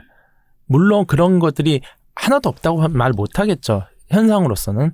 하지만 그런 사람으로 우리가 계속 바라보는 것은 이들의 관점을 제거한 우리의 편의대로, 우리의 마음대로 그냥 쉽게 봐버리는 거기 때문에 저는 이들의 관점을 전하기 위한 노력들을 좀 많이 하고 있습니다. 음, 사람들이 모른다고 하셨고, 그 모르는 데서 발생하는 것 때문, 발생하는 문제들이 네. 많은데, 모르는데 사실은 그게 안다고 생각하니까 더 음. 모르는 면이 있는 것 같습니다. 아, 그런 것도 많은 것 네, 같아요. 그리고 그것의 역할을 하는 게 바로 미디어들이 네. 그런 작업을, 최근에는 좀 각성의 목소리가 있는 것 같긴 합니다만, 저도 어릴 때 음. 많은 그런 경험들을 했거든요. 보고 네. 들은 것들이. 보육원에서 자라는 아동이나 사회로 나온 자립준비 청년이 겪는 편견의 원인으로 그래서 선생님이 이 책에서 게으른 창작자와 미디어의 잘못을 음. 짚기도 하셨습니다. 우리 사회가 어, 미디어로 오랫동안 보육원 출신의 인물을 범인이나 살인자 혹은 음. 정말 어떤 극단적인 예로 음. 캔디 같은 인물을 그렇죠. 보여주면서 이제 그런 묘사를 해왔단 말이죠. 이런 작업이 왜 문제가 되는지 설명을 조금 부탁드릴게요. 음. 그러니까 두 가지 정말 부정적인 영향들이 있는 건데 우선 하나는 우리가 이제 자립준비 청년들이 더더욱 예를 들면 그러니까 자립준비 청년들이 더더욱 잘 안 보여요 사회에서 음. 이게 어떤 외형적인 걸로 보이지 않으니까 진짜 이들을 만나지 못하면서 미디어를 통해서만 사회는 이들을 인식을 하는 거죠. 그러니까 고아든 자립준비 청년이든 이 모든 인식들은 미디어에서 오는 게 거의 음, 대부분이라서 그렇죠. 거의 주도하고 있는 거예요. 이들의 이미지에 음. 대해서. 그리고 이제 두 번째는 자립준비 청년에게서 생기는 문제인 거예요. 자립준비 음. 청년들도 그 미디어를 보고 자라는 거예요. 그렇죠. 그래서 한 캠페이너가 했던 얘기가 뭐냐면 자기들은 어릴 때부터 이제 드라마를 같이 모여서 보잖아요. 모여서 보면서 여기서 고아 새끼 이런 말들이 나오게 되면 음, 주, 자기들끼리 이제 삿대질이 시작되는 거예요. 음, 넌 진짜 고아잖아. 넌 엄마 아빠 진짜 없잖아. 난 엄마 아빠 있어. 이런 식으로 이 안에서도 진짜 고아냐 가짜 음. 고아냐를 가르는 문제들이 생기는데 이들도 보육원이라는 세계에 살거든요. 사회를 못 만났거든요. 음. 근데 사회를 만나는 어떤 통로가 그 미디어 미디어인데 미디어에서 어른들이 자기들이 나, 나쁜 사람들 삐뚤어진 사람들이야라고 얘기를 해주고 있다라고 저는 생각을 한 거예요. 그래서 이 사회에다가도 부정적인 인식을 주지만 이 당사자들에게도 엄청난 영향을 주고 있다라는 거. 음, 그렇습니다. 그래서 일단은 당사자들한테 큰 상처가 되고 그렇죠. 상처받는 당사자가 있다는 걸 창작자들에게 알리는 일이 대단히 중요했겠어요. 근데 상처받는 것도 몰라요. 네. 그러니까 그걸 인식으로 아- 알아버리는 거예요. 그렇지만 그게 상처가 아닌 건 아니지 않습니까? 그러니까 나중에 커서는 이제 네. 이게 아 되게 큰 상처였구나라고 하지만 음, 그냥 어려서부터 그게 익숙하니까 음, 세상에 이 세상은 그냥 우- 아 우리는 그런 사람들이구나를 그냥 받아들여 버리는 거죠. 그러니까 저는 음. 이런 이게 스 스며드는 이런 편견이 더 무섭다고 생각을 하거든요. 그렇죠. 네. 그러니까 이 당사자 인터뷰를 저희가 했었어요. 그 캠페이너가 음, 다른 친구들에게 미디어에 나온 거에 대해서 어떻게 생각했을 때 의외로 뭐 그들은 창작자니까 그럴 수 있는 거 아니야라는 음, 사람들도 나는 되게 그, 그게 많았어요. 아- 그렇진 않으니까라고 생각을 뭐 그런. 분들도 있고 네. 별 관심 없는데 그냥 음, 그럴 수 있지 않아라고 문제인식을 못 음, 느끼기도 하고 네. 분, 음. 분노를 느끼는 친구도 있지만 음, 그랬군요. 음. 창작자들을 만나서 설득을 네. 하셨잖아요. 네 네. 그때 어떤 이야기를 주고받으셨는지도 좀 궁금한데, 네. 어떤 이야기를 주고받으셨어요? 책에 조그맣게 음, 음. 소개가 되긴 합니다만, 네. 네. 그러니까 되게 이게 좀 아이러니했던 거예요. 음. 뭐냐면 저는 이제 이 캠페인을 통해서 미디어에서 그렇게 이들을 보여주지 말자라는 얘기를 하고 있는데 오히려 캠페인이 알려지고 자립준비 청년이 알려지니까 미디어 창작자분들이 엄청 연락을 많이 주신 거예요. 음. 이들을 소재로 한 컨텐츠를 만들고 싶다. 아, 네. 그러니까 아이러니하잖아요. 네. 그러니까 제가 그렇다고 해서 음, 안 합니다, 안 만납니다 할 수는 없고 만나서 음. 이들에게 계속 얘기를 했던 거죠. 이 당사자들이 어떻게 느끼고 있고 이게 얼마나 큰 음. 영향을 주는 작업인지를 정말 많이 얘기했어요. 그리고 이 작품이 나오게 되거든, 영화든 드라마든 뭐가 나오게 되거든 이 말들을 꼭 기억해 달라라는 얘기를 참 많이 했는데 음, 정작 이제 그분들이 그걸 잘 지키신지는 잘 모르겠어요. 근데 이제 가끔씩 한두 분이 이야기해 주셨던 얘기가 이 게으른 창작자의 얘기였어요. 맞아요. 한 분이 음, 이거는 게을러서 그런 거다. 반성하겠다라는 얘기들을 하시면서 같이 해 주셨던 얘기여서. 음, 음, 근데 또 보면 나중에 그 드라마들이 자, 제작이 잘 된 것 같지는 않더라고요. 그렇습니까? 반영이 잘 안 됐군요. 네. 네. 그러니까, 집단 작업에 성격이 있어서 네. 작가가 그렇게 대본을 써도 저 개입이 많다고 알고 있습니다. 투자자들이라든지 여러 면에서 개입이 많아서 작가의 그런 의지 같은 것들이 희석될 가능성이 있기는 할 것 같지만 그 창작자들의 게으름에 대한 이야기를 조금 설명을 덧붙이자면 어떤 사건이 벌어지는 음. 드라마라든지 서사 속에서 개연성 없는 사건의 개연성으로 그쵸. 출신을 등장시킨다는 거잖아요. 음, 음, 그 마치 고전극의 그 데우스 엑스 마키나처럼 음, 음. 사건을 모두 다 해결하는 음. 것처럼 걔가 걔가 그 사람이 왜 나쁘지? 그 사람이 왜 그런 범죄를 저질렀지? 라는 질문에 이거 음. 이 말은 지금 사회적으로 좀 지양되는 표현이고 이긴 합니다만 고아래 음. 이말 한마디로 그냥 쉽게 해결해 버리는. 상황을 창작자의 게으름이라고 음, 음. 이야기가 나온 거잖아요. 맞아요. 저는 근데 그 이야기를 당사자들의 이야기를 창작자에게 전달하는 태도가 인상적이었어요. 음. 책에서. 그러니까 음. 비판보다는 설득을 음. 하신 거잖아요. 네네네네. 근데 이제 만나고 싶지 어. 않다고 말씀하셨지만 일단 음. 만나서 정말 다행이라는 생각을 저는 했어요. 뭐 반영이 뭐 잘 안 되긴 음. 했지만 그래도 이야기는 해야 되잖아요. 음. 근데 선생님이 제가 책을 써 읽기로는 몰라서 그렇게 했을 것이다. 음, 음. 그러니까 사람들이 잘 몰라서 그랬을 음. 거라는 무지에 대한 따뜻한 이해가 있단 음. 말이죠. 그래서 어떻게 그런 태도가 가능하신지 또 묻고 싶었습니다. 그러니까 미디어에 대한 관점을 저만 가졌던 건 아니에요. 이 현장에 있었던 사람들 되게 많이 갖고 있었던 이야기예요. 되게 오래된 이야기고. 근데 어떤 토론회에서 이 문제 다 알고 있지 않냐. 근데 왜 아직도 음. 우리 아무도 얘기를 안 하고 있냐. 이건 누군가 얘기해야 되는 거다라는 얘기를 듣는 방청객으로 전 앉아 있었어요. 그 자리에서. 음, 근데 그때 어- 엄청난 책임감을 느꼈던 거죠.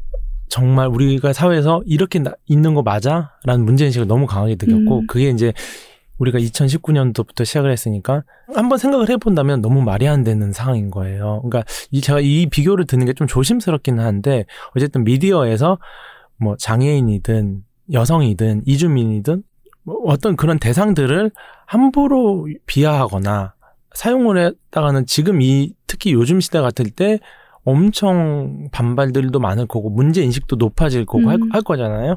그러면 창작자들도 기획사들도 함부로 그렇게 못할 건데 왜 이 2019년, 2020년, 21년 이때까지도 고아란 말을 함부로 쓰고 음, 근데 고아란 말도 그냥 쓰지 않아요. 앞뒤로 그냥 욕이 같이 그쵸. 붙으니까 네. 이렇게 쓰는데도 시청자들도 그걸 아무렇지 않게 받아들이고 있는 음. 이 상황들이 저는 막 너무 답답했던 거예요. 그럼 이걸 알려야겠다 라고 하는데 누군가한테 이렇게 손가락질을 하고 비판을 하는 순간 음. 움츠려들고 이 사람들은 그리고 어 아니야라고 항변을 할 거- 어쩔 수 없어. 뭐 음. 이럴 수밖에 없는 그럼 그거 아니야 사실이 아닌 거야 이- 이렇게 필요 없는 논쟁들이 더 만들어질 수도 음. 있겠다는 생각이 하나 들었던 게 있었고요. 그리고 또 하나는 이제 말씀하신 것처럼 이분들이 정말 이들의 정말 살아있는 존재로서 느끼고 이들이 이, 이렇게 비- 표현 이런 표현 고화 표현들로 인해서 어떤 상처를 받는지 알게 된다라면 우리 어른들이 그래 전 100%는 아니겠지만 많은 분들은 양심에 조금의 찔림은 느낄 거다. 그리고 음, 그것 때문에 고아란 캐릭터를 만들려고 하는 순간에 아 맞다 그때 그 자료준비 청년들이 이런 얘기를 했는데라고 하면서 조금씩 조금씩 개선될 거라고 저는 생각을 했었어요. 음. 그러려면 움츠려드는 게 아니라 이들한테 공감시켜야 되는 문제라고 저는 음. 생각을 했고 공감시키기 위해서 저희가 막 컨텐츠 만들면서 영상을 만들어서 자리준비 청년에 나온 이야기들을 했거든요. 음. 근데 여기서도 항상 그걸 주지하고 다 같이 이야기를 나눴던 게 우리가 누굴 비판하고 뭐라고 하려는 게 아니라 우리 이야기를 들어주시길 바란다라는 얘기를 했었어요. 그 캠페이너가. 근데 그 댓글 하나가 달린 거예요. 그분이 이제 그런 영상들을 만드는 미디어 종사자라고 하시더라고요. 그러면서 이렇게 우리의 입장을 이해해 주시면서도 또 따끔한 이야기들을 해 주셔서 너무 감사하다. 음. 대- 저 스스로부터 바꿔 나가겠다라고 얘기를 하셨는데 전 그게 많은 분들을 대변한 말, 말일 거다라고 음. 생각을 했었고요. 그런 덕분인지 이제 최근에는 좀 변화된 캐릭터들이 분명히 보이고 네. 미디어 환경들이 바뀌고 있다고 생각을 해요. 한번 굴러가기 시작한 스노우볼은 전 계속 가서 커질 거라고 생각을 하거든요. 음, 남들은 좋은 어른들로 자립준비 청년들을 그리고 있는데 거기서 고아 XX 이렇게 쓰는 표현들을 함부로 할 수 있는 사람들이 어- 적어질 거를 또 기대를 하고 있고요. 음, 네. 저도 그런 기대를 네. 해봅니다. 네. 그래도 예전보다는 확실히 그런 경, 경우들을 알아채는 분들이 훨씬 더 많아진 것 같아서 네, 것 그건 같아요. 대단히 긍정적인 신호인 것 같습니다. 네네. 이게 문제라는 걸 알아채는 음, 경우들이 많아서 음, 외국의 자립지원 정책도 살펴보셨죠. 네. 미국하고 영국하고 독일의 경우를 책에 쓰셨는데요. 세 나라 모두 자립지원을 마련하는 과정에서 당사자의 참여를 네. 대단히 중요하고 네. 또 당연하게 여기고 음. 있는 점이 인상적이었습니다. 자립준비 청년을 위한 정책을 마련할 때 그 나라들 경우에는 돈만을 중심에 두는 게 음. 아니잖아요. 이게 왜 중요한지 설명을 좀 부탁드릴게요. 그러니까 제가 미국과 영국과 독일의 사례를 들어놓기는 했었어요. 일본을 일본도 있었는데 일본은 안 나왔는데 네. 일본은 우리나라랑 좀 비슷해요. 음, 정책들이. 근데 이제 스웨덴 같은 북유럽 국가도 있었는데 거기는 유럽 이제 시스템과 비슷하고. 음, 그러니까 저는 그게 어 무조건 뭐 선진국이고 돈을 잘 벌어서의 문제가 아니라 이 철학이라고 생각을 하는 거예요. 그렇죠. 네. 그러니까 미국 같은 경우는 보육원 시스템을 전환을 했거든요. 가정 위탁 시스템으로 전 음. 전체 다 네. 전환. 근데 이게 몇십 년 동안 전환을 했던 가- 시간들이 있었던 거예요. 그 과정도 겪어 나가는데 우리나라는 이 단기간에 그 보육원 시스템에서 이제 그룹홈과 가정 위탁을 우선 입소하거든요. 음. 그래서 이제 그렇게 전환하는 지금 시기에 있는데 이게 대- 너무 우린 급속도 성장한 것처럼 압축적인 거예요. 음. 그러니까 이 철학이 아까 말씀드린 것처럼 전쟁고와 인식에 머물러 있는 이 철학이 안 바뀌어 있는데 미국은 오랜 시간 그걸 바꿔나가면서 철학을 만들어 나갔던 건데 거기에 말씀하신 그런 자리준비청의 당사자성을 되게 중요하게 보는 철학으로서 음. 넣어둔 거죠. 그러니까 어떤 정책들을 만들고 어떤 스텝들을 나갈 때마다 이들을 꼭 불러서 이 안에 참여시키는 구성원으로서 본다라는 거. 음. 그리고 예를 들면 독일 같은 경우에는 자리 준비 청년이란 말이 없어요. 음. 대상 자체를 그냥 청년으로 보는 거예요. 음. 그러니까 더 나아간 철학인 거죠. 그러니까 자립준비 청년도 아니고 그냥 철학 정책 중에서, 그러니까 청년 정책 중에서 이제 이- 이런 가정 위탁이 있고 퇴소를 하는 경우에 어떻게 바라봐야 되는지를 같이 말해 놓은 건데 일반 청년도 똑같은 환경에 있으면 똑같은 지원들을 해줘요. 그러니까 그거에 대해서 이미 차등이 없어지는 거예요. 그러니까 저는 그런 철학 우리가 가야 된다 보고 이제 말씀하신 것처럼 돈 돈이 아닌 어떤 걸 중점적으로 보냐면 제가 아까 말씀드린 것처럼 계속 의식주 그리고 자립정착금이 얼마 이거에 우리는 사회는 머물러 있는 관점의 지원 제도거든요 시스템이고 근데 이제 독일에서는 이들에게 자립이라는 것을 어떻게 정의를 하냐면 이제 제가 책에 소개를 하긴 했지만 우리나라 같은 경우는 먹고 사는 거라고 얘기를 했다라면 음. 여기서는 그 전문 요원들이 상담사들이 이들을 만나 가지고 이사를 하게 되면 이사를 했을 때 이 집이 살아갈 수 있는 곳인지를 보는 이 뭐 월세가 얼마고 이런 상태를 보는 게 아니라 주거 환경을 보는 거예요. 이웃이 누가 있고 음. 이 주변에 어떤 환경이고 이 친구가 이곳에 살아갈 수 있는 곳으로 보고 있는지를 직접 보도록 되어 있어요.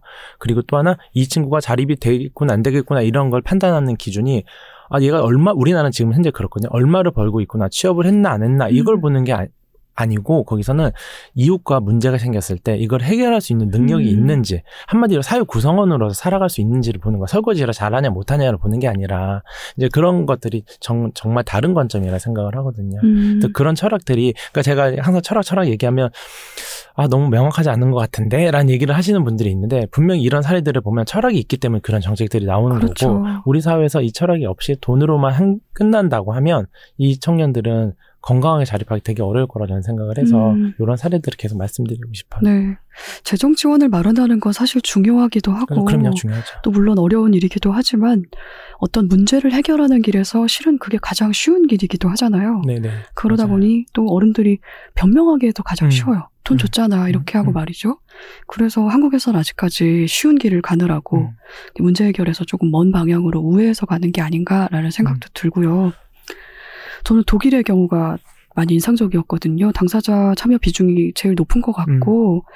그리고 그 무, 무엇이 필요한지를 당사자 본인이 먼저 숙고를 할 수가 있는 거잖아요. 그리고 그 의견이 정책에 반영이 된다는 건데, 그러자면 당사자 본인이 내가 좋아하는 거, 그리고 하고자 하는 걸 적극적으로 생각할 수 있는 사람이라는 이야기고, 또 그런 사람으로 자랄 수 있도록 사회하고 제도가 음. 역할을 했다는 증거가 음.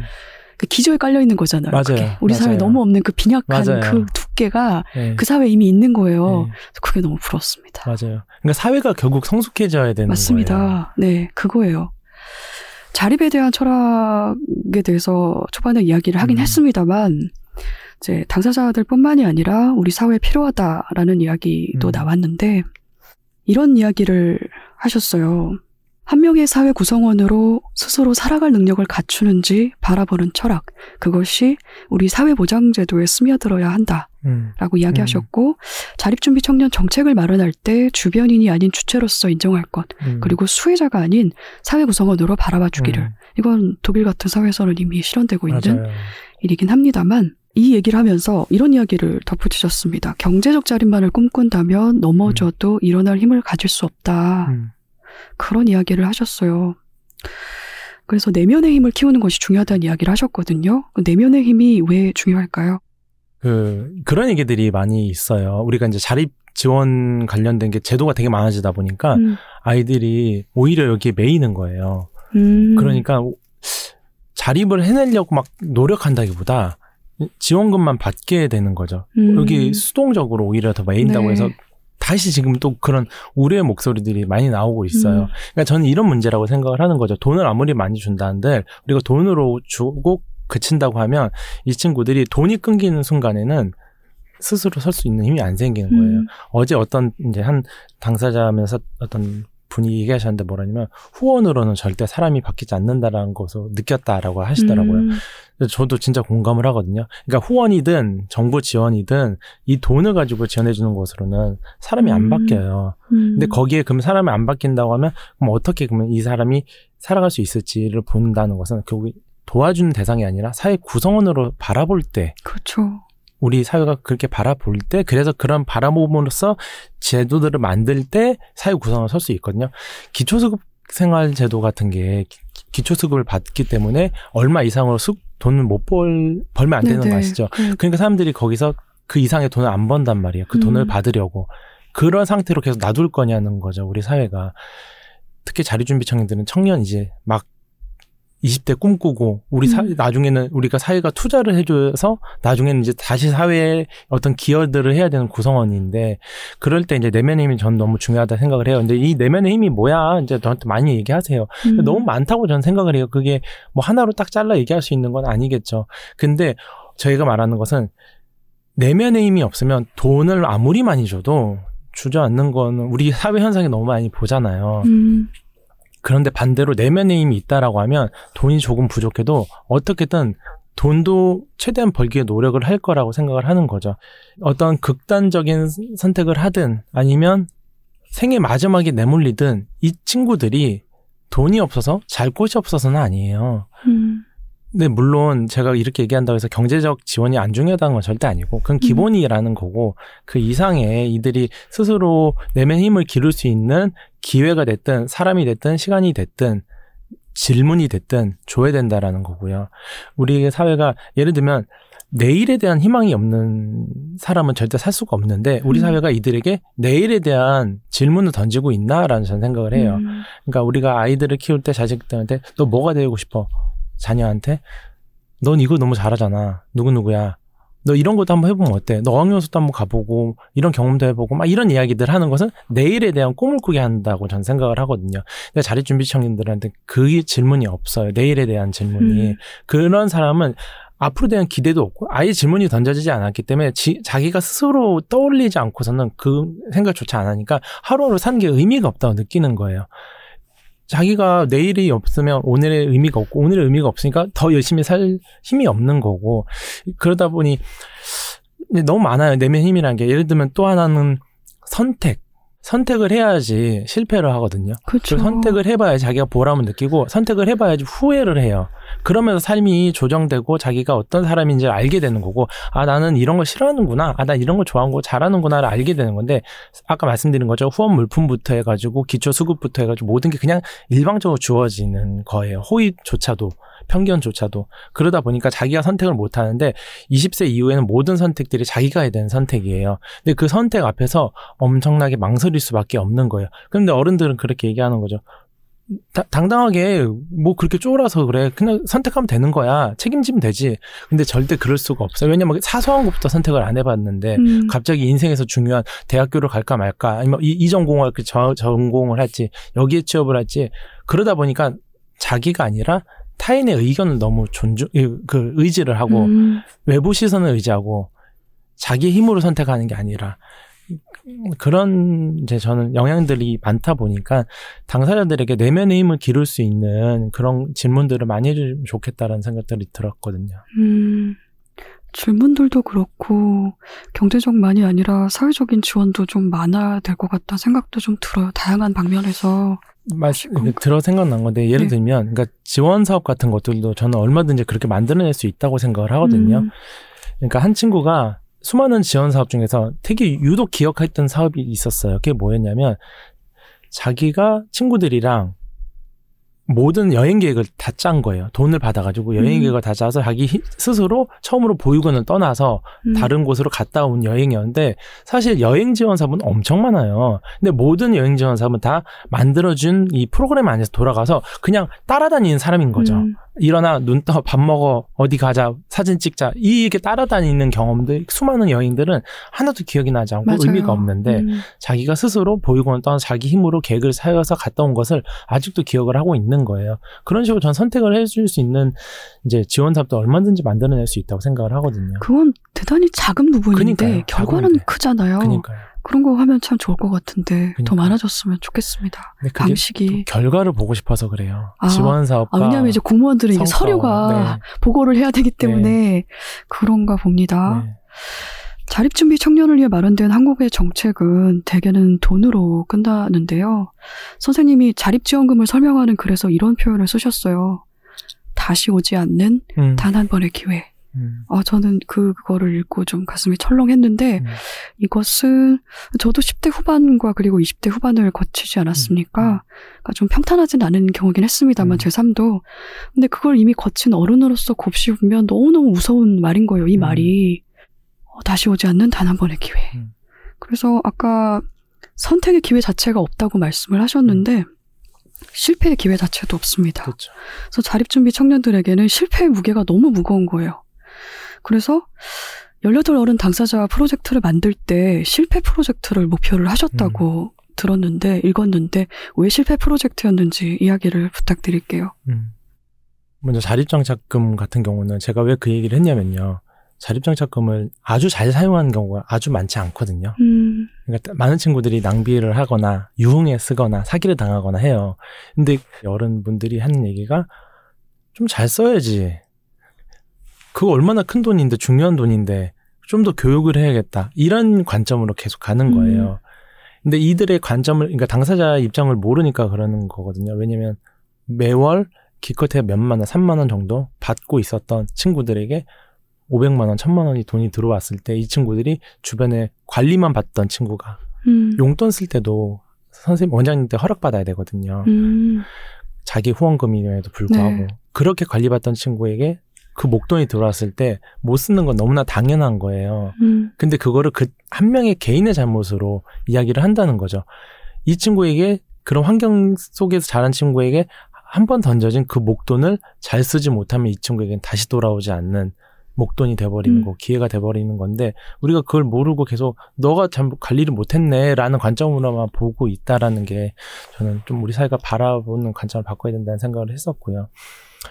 이제 또 이제 실패 프로젝트 같은 경우에는 제가 18 어른 캠페인을 처음에 딱 기획을 하면서 걱정했던 게 그거였어요. 왜냐면 이제 캠페이너들이 자기의 이름을 다 달고 신선 캠, 그 프로젝트, 허진이 프로젝트, 이렇게 프로젝트들을 만들어내서 음. 했거든요. 음. 근데 이 친구들에게 부담이 될 거 아니에요. 이게 성, 성공하지 못하게 되면 자기 실명을 걸고 하는 프로젝트인데, 얼굴도 걸고 네. 실명도 걸고 캠페이너라는 이름을 했는데 성공하지 음. 못했을 때 그럼 우리는 어떻게 할 것이냐라는 고민을 많이 했어요. 음, 근데 우리 인생이 그렇듯이 성공 마지막에 성공을 해야지만 우리가 어떤 성과가 있어야지만 의미가 있는 건 아니잖아요. 음, 저는 이 친구들이 처음 스타트를 한 그 순간부터 저는 의미가 생겼다 생각을 하거든요.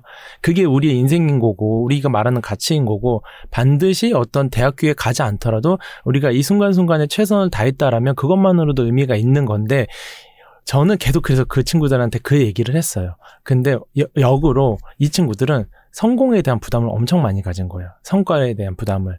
다행히 다 잘 돼가지고 다행이긴 했는데 제가 끊임없이 했던 얘기가 실패해도 그건 실패가 아니라고 열 걸음까지 갔어야 됐는데 만약에 다섯 걸음 가서 우리가 멈췄다라면 실패한 게 아니라 0에서 다섯 걸음까지 간 거니까 이 사회에 다섯 개의 메시지를 보낸 거니까 그것만으로 음. 충분히 의미가 있으니까 절대 부담 갖지 말아라 이런 네. 얘기를 참 많이 했어요. 음, 그 정말 근사한 말이네요. 네. 자립 준비 청년들이 겪는 문제들을 제가 이 책을 통해 읽으면서 계속 든 생각이 있었는데요. 어른들이 정말 문제다. 음. 이 생각을 정말 계속 하게 되더라고요. 왜냐하면 이들이 사회로 나와서 만나는 어른들의 모습이 음. 그다지 아름답지 않습니다. 물론 시설에서 만나는 어른들의 경우도 그럴 수도 있고요. 뭐 편견이나 선입견으로 상처를 주는 일도 흔하고 또 제도를 이용해서 사기에 가까운 부조리를 경험하게 음. 만든단 말이죠. 책에 든 예로 예컨대 자립준비 청년에게 주거가 정말 중요한데 음. LH 전세대출 지원이 있다면서요. 네. 저렴한 이자율로 1억 2천이었나요? 네. 그것까지 대출이 되는 제- 지원 제도가 있는데 집주인들이 어차피 그 금액까지는 대출이 되니까 아주 허름한 방의 전세금을 대출 한도까지 올려서 이득을 취한다는 음. 거잖아요. 음. 당사자들을 통해서 이런 이야기를 들을 때 어른으로서 선생님은 어떠셨습니까? 그 주거 얘기하시니까 생각이 났는데 네. 한 친구는 그런 얘기도 들었어요. 그 공인중개사 부동산 사장님이 이 되게 형편없는 집을 소개를 해준 거예요. 음, 그러니까 아, 이거는 좀 하기 싫다 그렇게 얘기했더니 학생은 지금 그런 거 가릴 처지가 아니잖아. 이제 이런 얘기를 한 거예요. 음. 그런 어른들의 이야기를 저 대신 전해 들으면서 아이고, 너무 지금 이제 느끼시는 것처럼 네. 저도 똑같은 처참함 그리고 미안함 이런 것들을 느꼈고요. 그래서 저- 어, 책을 쓰면서도 그런 이야기들을 했지만 저는 이거 자립준비 청년들에게 제가 그런 사회의 또 하나의 어른이겠다라는 생각들을 했어요. 음. 저랑 만나는 이 시간들, 저랑 함께하는 이 시간들이 이들에게 절대 후회하지 않은 시간들을 만들어줘야겠다는 생각들을 참 많이 했었고, 그 저는 진정성을 되게 중요하게 생각을 하거든요. 그래서 이 친구들에게 정말 솔직한 모습 그대로 다 보여줬고, 내가 보이는 대로, 내 느끼는 대로 다 얘기를 해줬어요. 그래서 만일 혼낼 일이 있으면 이건 그렇게 하면 안 되는 거야 라는 얘기도 전 했고요. 근데 이 모든 것들이 신뢰하는 과정이지 않았을까? 뭐 한 친구가 제가 책을 쓰고 나서 인스타에 글을 올렸는데 그렇게 표현을 하더라고요. 팀장님이 다른 어른들이랑 달랐다. 이제 음. 그 얘기를 하면서 자랑은 아닙니다만 크게 기쁘셨을 것 아, 같은데요. 너무 그러니까 너무 좀 이런 사례들을 듣다가 잊지를 못하겠는 거예요. 네. 다른 어른들은 항상 이제 뭘 음. 뭔가 막 조언을 하려고 하거나 음. 이제 뭐 잔소리를 하거나 막 그런 것들을 많이 했는데 팀장님은 그렇지 않고 나의 이야기를 너무나 궁금해했다. 그리고 음. 너무나 그냥 한없이 들어주고 그랬다라는 걸 얘기를 하- 인스타에 썼더라고요. 그래서 음. 아 내가 그런 어른이었구나. 그런 어, 감사했죠. 네. 그래도 이제 이런 이야기를 자주 듣다 보면 좀 무력감이라든지 어떤 부끄러움을 견디기 어렵고 뭐 이럴 때 내가 저지른 짓은 아니지만 음, 아, 정말 자괴감도 많이 들고 그렇지 않습니까? 맞아요. 그럴 때는 에너지도 막 빼앗기는 것 같고 그럴 음. 텐데 그럴 때 선생님한테 뭐가 도움이 됐어요? 아, 제가 한 번 그 경험이 있었어요. 그게 뭐였냐면, 이제 책에 잠깐 있긴 있는데, 인터뷰를 하러 누가 오셨어요, 저희 재단에. 음. 그래서 저희 캠페이너랑 저랑 이제 그분이랑 이제 다 같이 있었던 자리였어요. 이제 인터뷰를 막 준비하는 시간이었는데, 그분이 갑자기 이제 그 캠페이너한테, 어, 되게 잘 자랐네? 이러는 거예요. 근데, 아, 뭔가 이상하다. 어, 그런데 네. 이제 이게 초기였어요. 아이고, 근데 뭔가 네. 잘 자라네. 근데 아 내가 많이 만나봐서 아는데 안 그렇잖아. 다들 이게 이제 저- 아 제가 책에도 쓰셨죠 그 사례를. 네, 살짝 썼는데 네. 이제 사실 표현 더 심했어요. 그러니까 주변에 막 삐뚤어지고 삶에 방황하고 이런 친구들 난 많이 봤어 하면 그런 식으로 얘기하면서 다 안 그렇잖아 막 이런 식으로 얘기를 하는 거예요. 근데 제가 이제 그 미팅이 끝나고 나서 되게 처참했던 거예요. 그러니까 그런 걸 없애자고 했던 캠페인이었는데 그 현장을 같이 본 거죠. 그러고 나서 제가 이제 그 혼자서 되게 막 괴로웠어요. 그래가지고 캠페인한테 나중에 따로 너무 미안하다고 내가 놓쳤다. 나 너무 당황해서 놓쳤는데 다음부터 절대 안 그러겠다. 꼭 개입을 해서 어떻게든 내 역- 역할을 하겠다 이제 그런 얘기를 했는데 그러니까 그런 것들이 저는 이제 한 번 봤지만 캠페이너들에게는 얼마나 많은 순간들이었겠어요. 그런 시간들이 참 어른으로서 이 사회 구성원으로서 미안하죠. 이제 그런 그런 것 같아요. 음. 좀 다짐하는 시간이었어요. 음. 이제 그런 편견들을 다 없애고 그런 어른들이 더 함부로 하지 못하도록 하는 음. 그런 사회를 좀 만들기 위해서 좀 되게 다짐을 했었어요. 음, 그리고 책에 썼던 것도 사실은 네, 그 사과의 마음을 다- 다시 한번 좀 고백하는 네. 이야기이기도 했습니다. 세바시 강연에서 우리가 자립을 생계라는 말로 오해하고 있다라고 네. 하셨는데요. 자립의 뜻을 잘 살고 싶은 마음이 생기는 것으로 생각을 해보자라고 음, 제안을 음, 하셨잖아요. 음, 네. 청년들의 자립을 그러니까 아까 말씀하신 것처럼 먹고 살기 음. 위주로 스스로 먹고 사는 문제를 해결하는 것이라고 생각하는 것하고 잘 살고 싶은 마음을 가지고 사는 것이라고 생각하는 것 사이에는 어떤 음, 차이가 음. 있을까요? 그러니까 자립준비생들이 퇴소를 이제 앞두게 되면 이제 물론 고등학교 때부터 이제 특성화 고등학교 좀 많이 가기도 하고 그러니까 먹고 살기 위해서 계속 그 루트들을 그렇게 만들어줘요. 그리고 이제 바로 자격증을 따서 취업할 수 있는 그런 뭐 자격증들을 많이 따게 하고 이 친구들이 그럼 퇴소 전에 나 이제 뭐 하고 살지 이 고민을 할 때가 있단 말이에요. 이제 앞으로 그러면 선생님들이 항상 또 뭐 먹고 살 거야. 뭐 먹고 살 음. 거야. 이 얘기를 되게 많이 하는 거예요. 그러면 그 중에서 어떤 친구는 만약에 꿈이 있더라도 너 그거 먹고 살기 힘든 거야. 음, 라는 이야기를 듣게 된 순간 그 꿈을 펼칠 수가 없게 되거든요. 그러다 보니까 이 친구들이 퇴소하고 나서 첫 번째 진로를 잡은 그 일을 계속해서 하는 경우는 전 한 번도 보지 못했어요. 음. 물론 모든 청년이 전다 그렇다고 대부분은 그렇다고 생각하는데 대부분이 다 그런 현상 인데도 불구하고 우리는 이들에게 고등학교 때부터 먹고 살 거에 대한 질문들만 던지고 있다고 생각을 하는 거예요.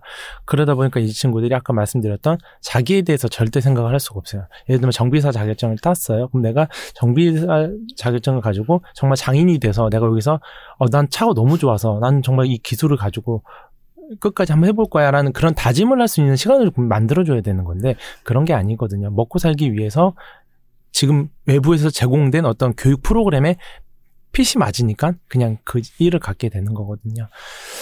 그렇게 되면 많은 친구들이 이직과 퇴사를 반복을 해요. 그러다 방황을 하게 되고 그러다가 자기가 아 나는 사회에서 내가 먹고 사는 것도 할 수 없는 사람이구나 이렇게 자기감에 되게 많이 빠지게 되고 그러면 새로운 걸 시도하는 것을 절대 할 수 있는 시기가 아니잖아요. 이제 이미 자기는 모든 것을 다 난 실패했어 실패했어 이렇게 되는 순간 음. 그래서 이제 연락 끊고 연락 두절되고 자기만의 세계로 이렇게 쑥 들어가 버린 경우가 되게 많거든요. 그럼 그 친구들한테 우리는 뭘 줘야 되냐? 잘 살고 싶은 마음. 그게 방법이 뭔지 모르겠어요. 돈을 잘 벌고 싶은 걸 수도 있겠고, 사회 관계를 잘 만들고 싶은 걸 수도 있고, 미래에 대한 희망을 많이 갖는 걸 수도 있겠고, 전 사람마다 그건 또 다를 거라고 생각을 해요. 근데 어쨌든 자기 삶을 아껴야지 잘 살고 싶을 거 아니에요. 그럼 자기 삶을 아끼려면 자기가 누군지를 알아야 될 거고, 자기가 누군지도 모르는데 자기 삶을 절대 아낄 리가 없거든요. 그러면 자기 스스로 돌아봐서 남이 칭찬해줘서가 아니라 내가 내 스스로를 아이고 성시가 아이고 난 널 너무 사랑해 하는 마음들을 계속 키워줘야 되는데 그게 없어서 외부 지원이 없을 때 넘어지는 경우 외부 지원에 돈을 다 쓰고 나서 넘어지는 경우 누구가 상처의 말을 한마디 했기 때문에 쓰러지는 경우들을 너무 음. 많이 보거든요. 그런 것들을 이겨낼 수 있는 사람으로 우리는 키워내야 된다라는 생각들을 해요. 음, 그래서 래퍼 이진명 씨의 편지를 네네. 받고 마음이 많이 들뜨셨나 봐요. 맞아요. 편지의 내용이 이랬다는 거잖아요. 나를 더 사랑해야 한다는 것, 안아주고 싶다는 것, 더 사랑하는 시간을 갖겠다라는 고백이 있어서 음, 음. 선생님 마음이 들떴다라고 네. 이야기를 하셨는데 맞아요. 왜 그런 마음이 들었는지 물어보려고 했는데 방금 음, 음. 대답을 하셨습니다. 음. 근데 음. 이 캠페이너가 전 더 이게 그랬던 것은 네. 처음에 시작할 때는 이 캠페이너가 생계를 엄청나게 중요하게 했었어요. 음. 생각을 했었어요. 제가 처음에 캠페인 제안을 했을 때 이 친구가 뭐라고 했냐면 군대를 가야 되는데 가기 전까지 전 돈을 벌어야 돼요. 이 얘기를 했어요. 음, 자기가 앞으로 뭘 하려면 돈이 필요하기 때문에 그래서 정말 알바를 몇 개씩을 돌아가면서 한 친구인데 이 캠페이너 활동이 끝나고 나서는 이런 얘기를 한다는 거죠. 그이 음. 친구는 래퍼예요. 랩을 되게 좋아하고 음악에 대해서 완전히 몰두해 있는 친구인데 정말 열심히 하는 친구인데 제가 그 친구한테 그렇게 얘기했어요.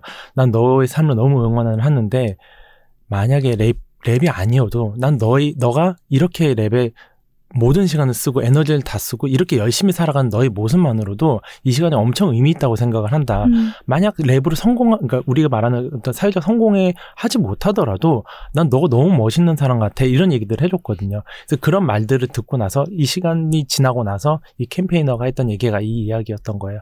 그러니까 생계가 너무 중요해. 이 외에는 아무것도 안 성공할 거야 이 사회에서를 바라봤던 친구가 아 팀장님 저는 이제 랩으로 만약 성공하지 못하더라도 저는 삶에 대해서 잘 살고 싶어요 라는 얘기를 한 거예요. 그래서 저는 이게 너무 저 말 그대로 들뜨게 했고 음, 저도 아 자립이란 게 이런 모습이겠구나라는 걸 좀 그렸던 시간이었던 것 같아요. 음. 래퍼 이진명 씨의 경우를 네. 통해서 네. 자립의 모습, 자립의 어떤 음, 모습을 음. 구체적으로 보신 것 같아요. 네. 선생님이 생각하는 자립의 요소로 책에 음. 몇 가지를 언급을 하셨는데 그 내용이 이렇습니다.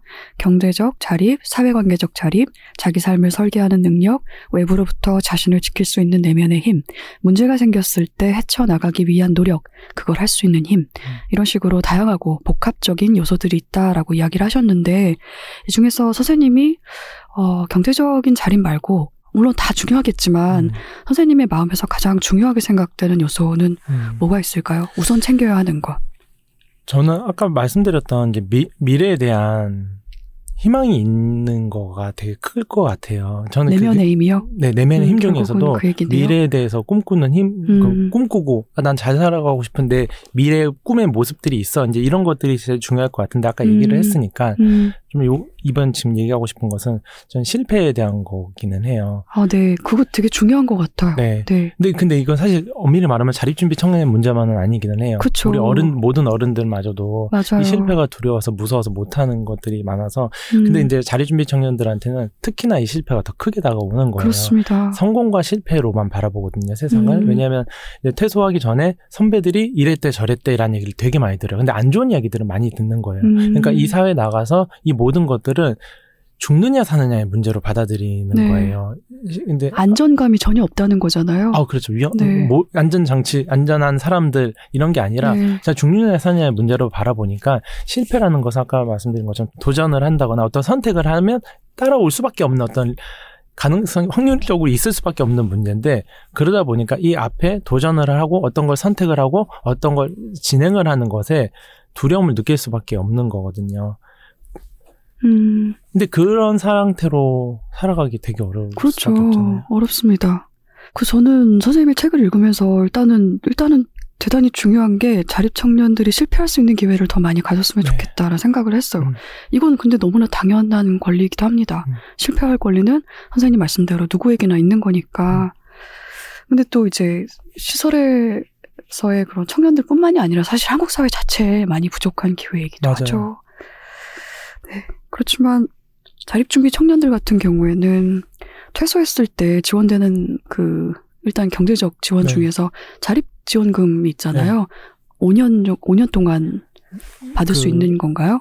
일시적으로 주는 자립 정착금이 있는데 그렇죠. 이게 한 1000에서 1500만 원 정도 지금 되고 있고요. 음. 많이 올랐어요. 지자체마다 다르다면서요. 네, 그것도. 지자체마다 다르고. 네, 그래서 운이라는 운에 따른다는 그런 이야기도 있고, 맞아요. 네, 그것 말고도 퇴소하고 몇 년 동안, 5년 동안 한 달에 40만 원씩 지원해주는 네네, 지원금이 맞아요. 있습니다. 네, 근데 5년이라는 시간 정말 짧거든요. 네. 게다가 이게 계속 카운트다운이 되는 거잖아요. 음, 끝내는 음. 시간이 칼같이 끊기기 때문에 맞아요. 이거를 5년 내내 이거를 지원받는 사람의 마음을 생각해 봤는데 이게 너무 마음이 음, 힘들더라고요. 음. 안정감이 전혀 없는 거예요. 음. 당장은 뭐 40만 원이면 가구나 이런 거 딸리지 않은 좀 많이 허름한 그런 방을 서울에서 월세방으로 월세금을 낼 수 있을 정도의 돈이란 음, 말이죠. 근데 그거를 그게 5년을 세가면서 생활을 해야 한다는 거잖아요. 음. 너무나 안전하지 않다. 음. 그걸 항상 일상 감각으로 살아간다는 것은 어떤 일일까라는 생각이 들어서 좀 마음이 많이 어렵더라고요. 그래도 최근에는 자립 정착금하고 개인 후원금 말고도 여러 음. 지원이 늘고 있다고도 하셨어요. 어떤 것들이 있을까요?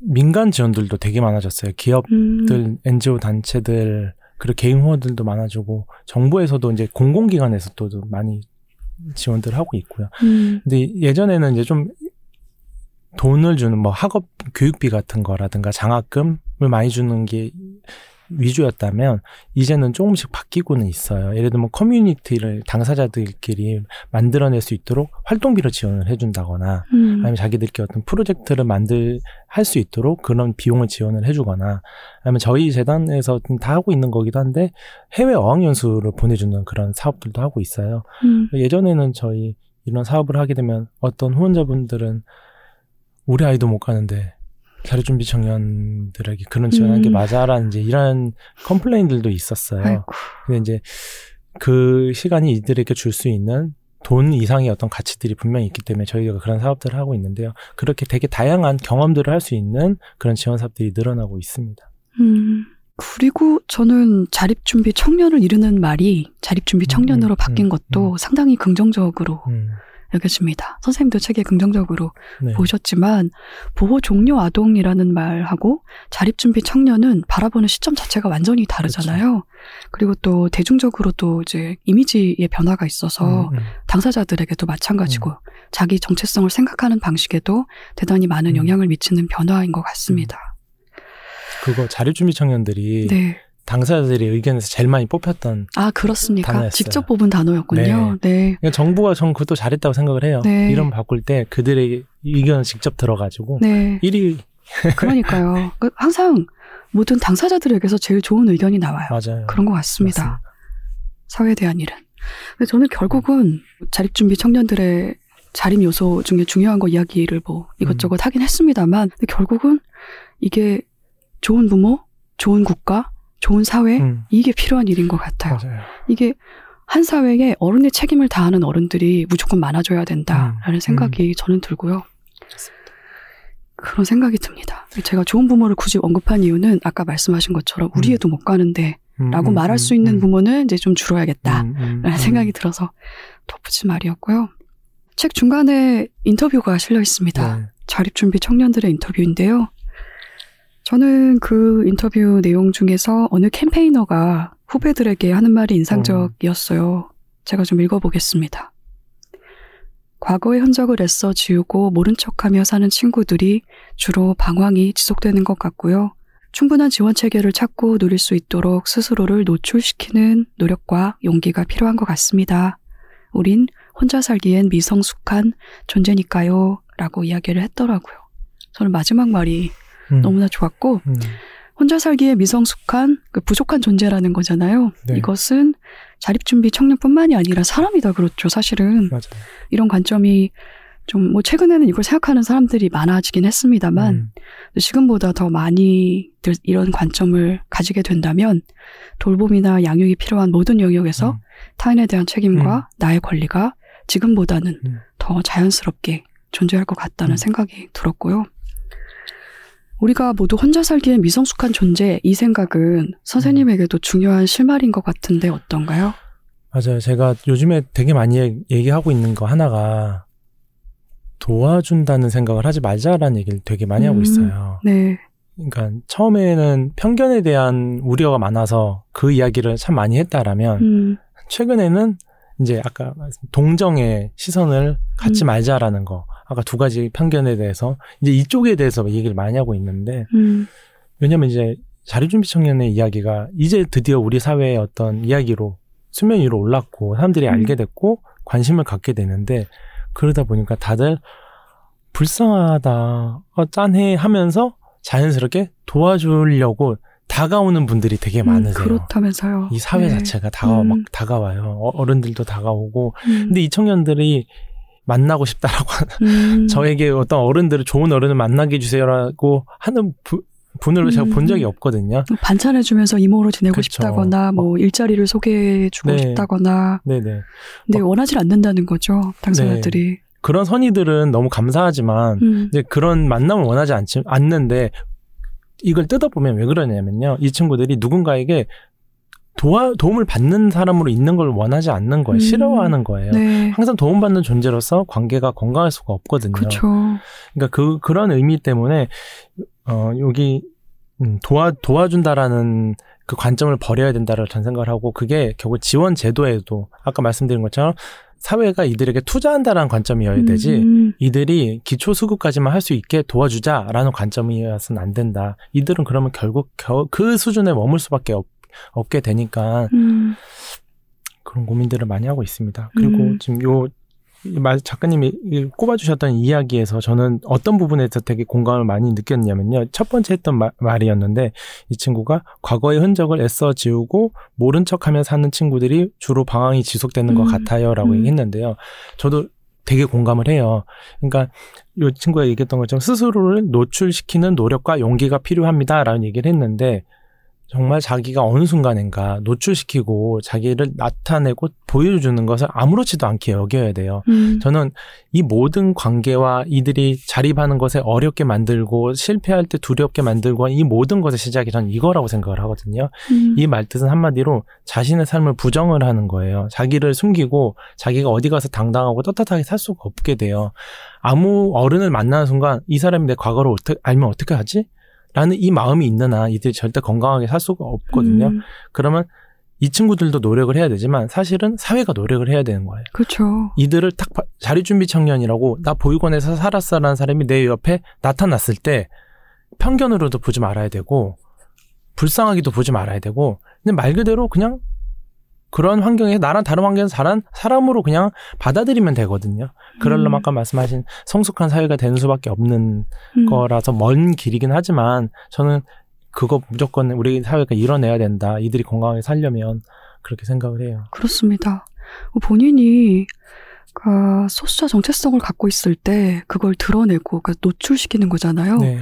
그게 아무렇지도 않게 이루어지는 맞아요. 사회가 전 건강한 사회라고 생각하는데 그러려면 안전해야 합니다. 음, 음, 그렇게 음, 노출했을 음. 때 맞아요. 내가 공격받거나 상처받지 않으리라는 음, 음. 믿음이 있어야 돼요. 맞아요. 안전해야 되는 거죠. 음. 개인 후원에서 이제 호의 어려운 점에 대해서도 조금 전에 음, 이야기를 하셨습니다만, 그러니까 도움을 주고 싶다는 후원의 태도인 거죠. 근데 이게 어, 뭐 국가 정책을 통해서든 아니면 개인적인 후원이든 간에 도움을 받는 대상으로 호명이 됐을 때 음. 당사자들이 본인들의 정체성을 생각하는데도 대단히 음, 영향이 안 좋지 않습니까? 맞아요. 도움을 받는 음, 존재가 돼버리니까. 그런데 선생님께서 관계를 시작하는 방법으로 뭔가를 제안을 하셨어요. 음, 제가 도와드려도 될까요? 음, 라고 먼저 음, 묻는 음, 것을 음. 제안을 하셨습니다. 음. 네네네. 또 이게 영어로 하면 can I help you잖아요.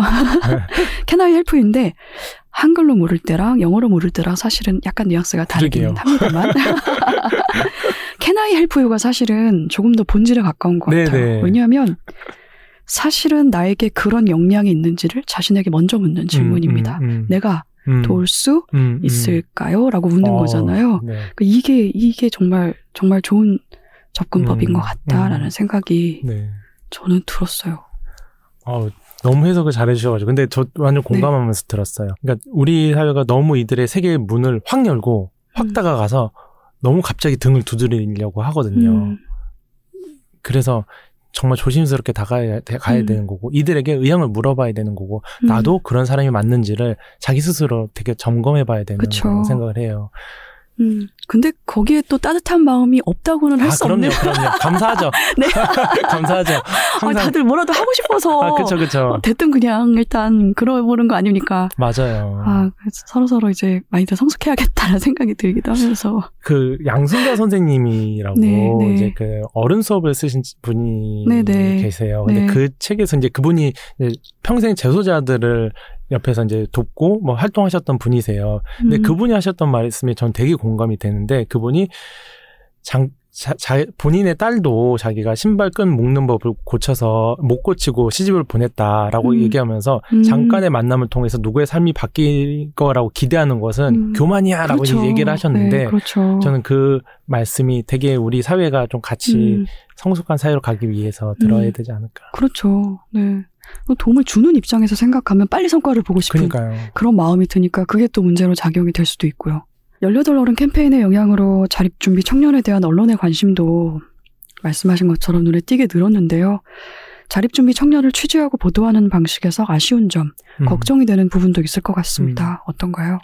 이제는 자립준비 청년 얘기가 정말 많아져가지고 음. 조금 덜해진 것 같기는 해요. 근데 물론 자립준비 청년이 누군지 알리기 위해서 그림이 필요하다는 것도 충분히 공감을 하는데 음, 저는 거- 제가 인터뷰를 연결해준 친구들이 캠페이너들이 상처를 입을까봐 너무 조마조마했었거든요. 매 순간마다. 그래서 매 순간마다 따라가서 계속 어, 너무 심할 때는 제재하고 막 이런 음. 이야기들을 했는데 기자분들은 물론 이 이야기를 송출해서 컨텐츠로 알리는 게 중요하시긴 했겠지만 저는 그 앞에 선 이 존재가 너무 중요했던 거예요. 음, 이 친구들이 이 과정을 통해서 마음의 상처를 입는 발언 아까 같은 그런 발언이나 음. 어떤 경험들을 하게 되면 난 어떻게 이걸 갚지 이 친구한테 이 빚을 이 미안함을 어떻게 해야 되지 어, 이 친구는 세상을 만나는 지금 시간인데 그런 생각을 많이 했는데 한 친구가 그 명절에 이야기를 연출을 하기 위해서 기자님이 미역국 하나 만들어서 밥 먹는 모습을 네네. 연출하자는 제안을 받았다는 얘기를 들었을 때 제가 그 자리에 못 갔었어요. 음. 너무 미안했었던 거죠. 그래서 음.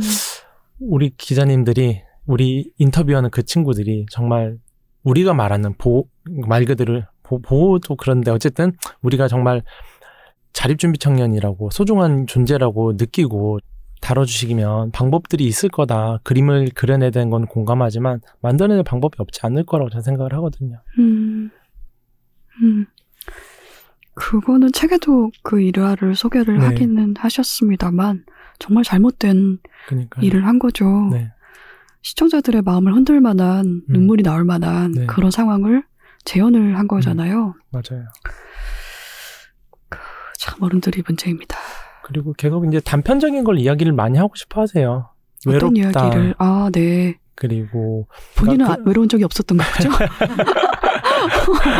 그리고 좀 자극적인 거, 뭐 극단적인 그런 네. 환경들에 대한 이야기들을 계속 음. 물어보시고, 근데 그런 것들이 뭐 조회수에는 좋겠으나 이 음. 문제들을 우리 사회가 이해하고 풀어나가는데 정말 좋은 논의의 아젠다는 아닐 거라고 저는 생각을 하거든요. 음, 기자님들이 조금 더 고민하면 이야기 다루고 되게 많아요. 없지 않아요. 음, 자립준비 음. 청년에 대한 이야기들이. 음, 그 이야기들 충분히 다룰 수 있으니까 이제 그만 그런 말초 신경을 자극하는 이야기들은 그만하시고 음. 안 해도 충분히 이해하세요 대중분들은 음, 그런데도 그렇게 해야 될 것 같은 거죠 클리셰 같은 거죠 음. 우리 이 불쌍한 아이들을 도와야 되니까 그럼 불쌍한 모습들 보여줘야지 이거 버려도 된다 음. 얘기하고 싶어요 음. 빈곤 포르노를 아시나요? 라는 제목의 글이 있어요. 거기서 선생님의 경험을 들려주셨는데요. TV 프로그램이었죠. 네. ARS 모금 방송 현장에서 기부 전화를 직접 받는 일을 하셨습니다. 그리고 그때의 경험이 선생님에게 어떤 영향을 미치기도 했을 것 같은데 어떠셨어요? 요때 어떤 장면들인지 좀 말씀드려볼까요 네네.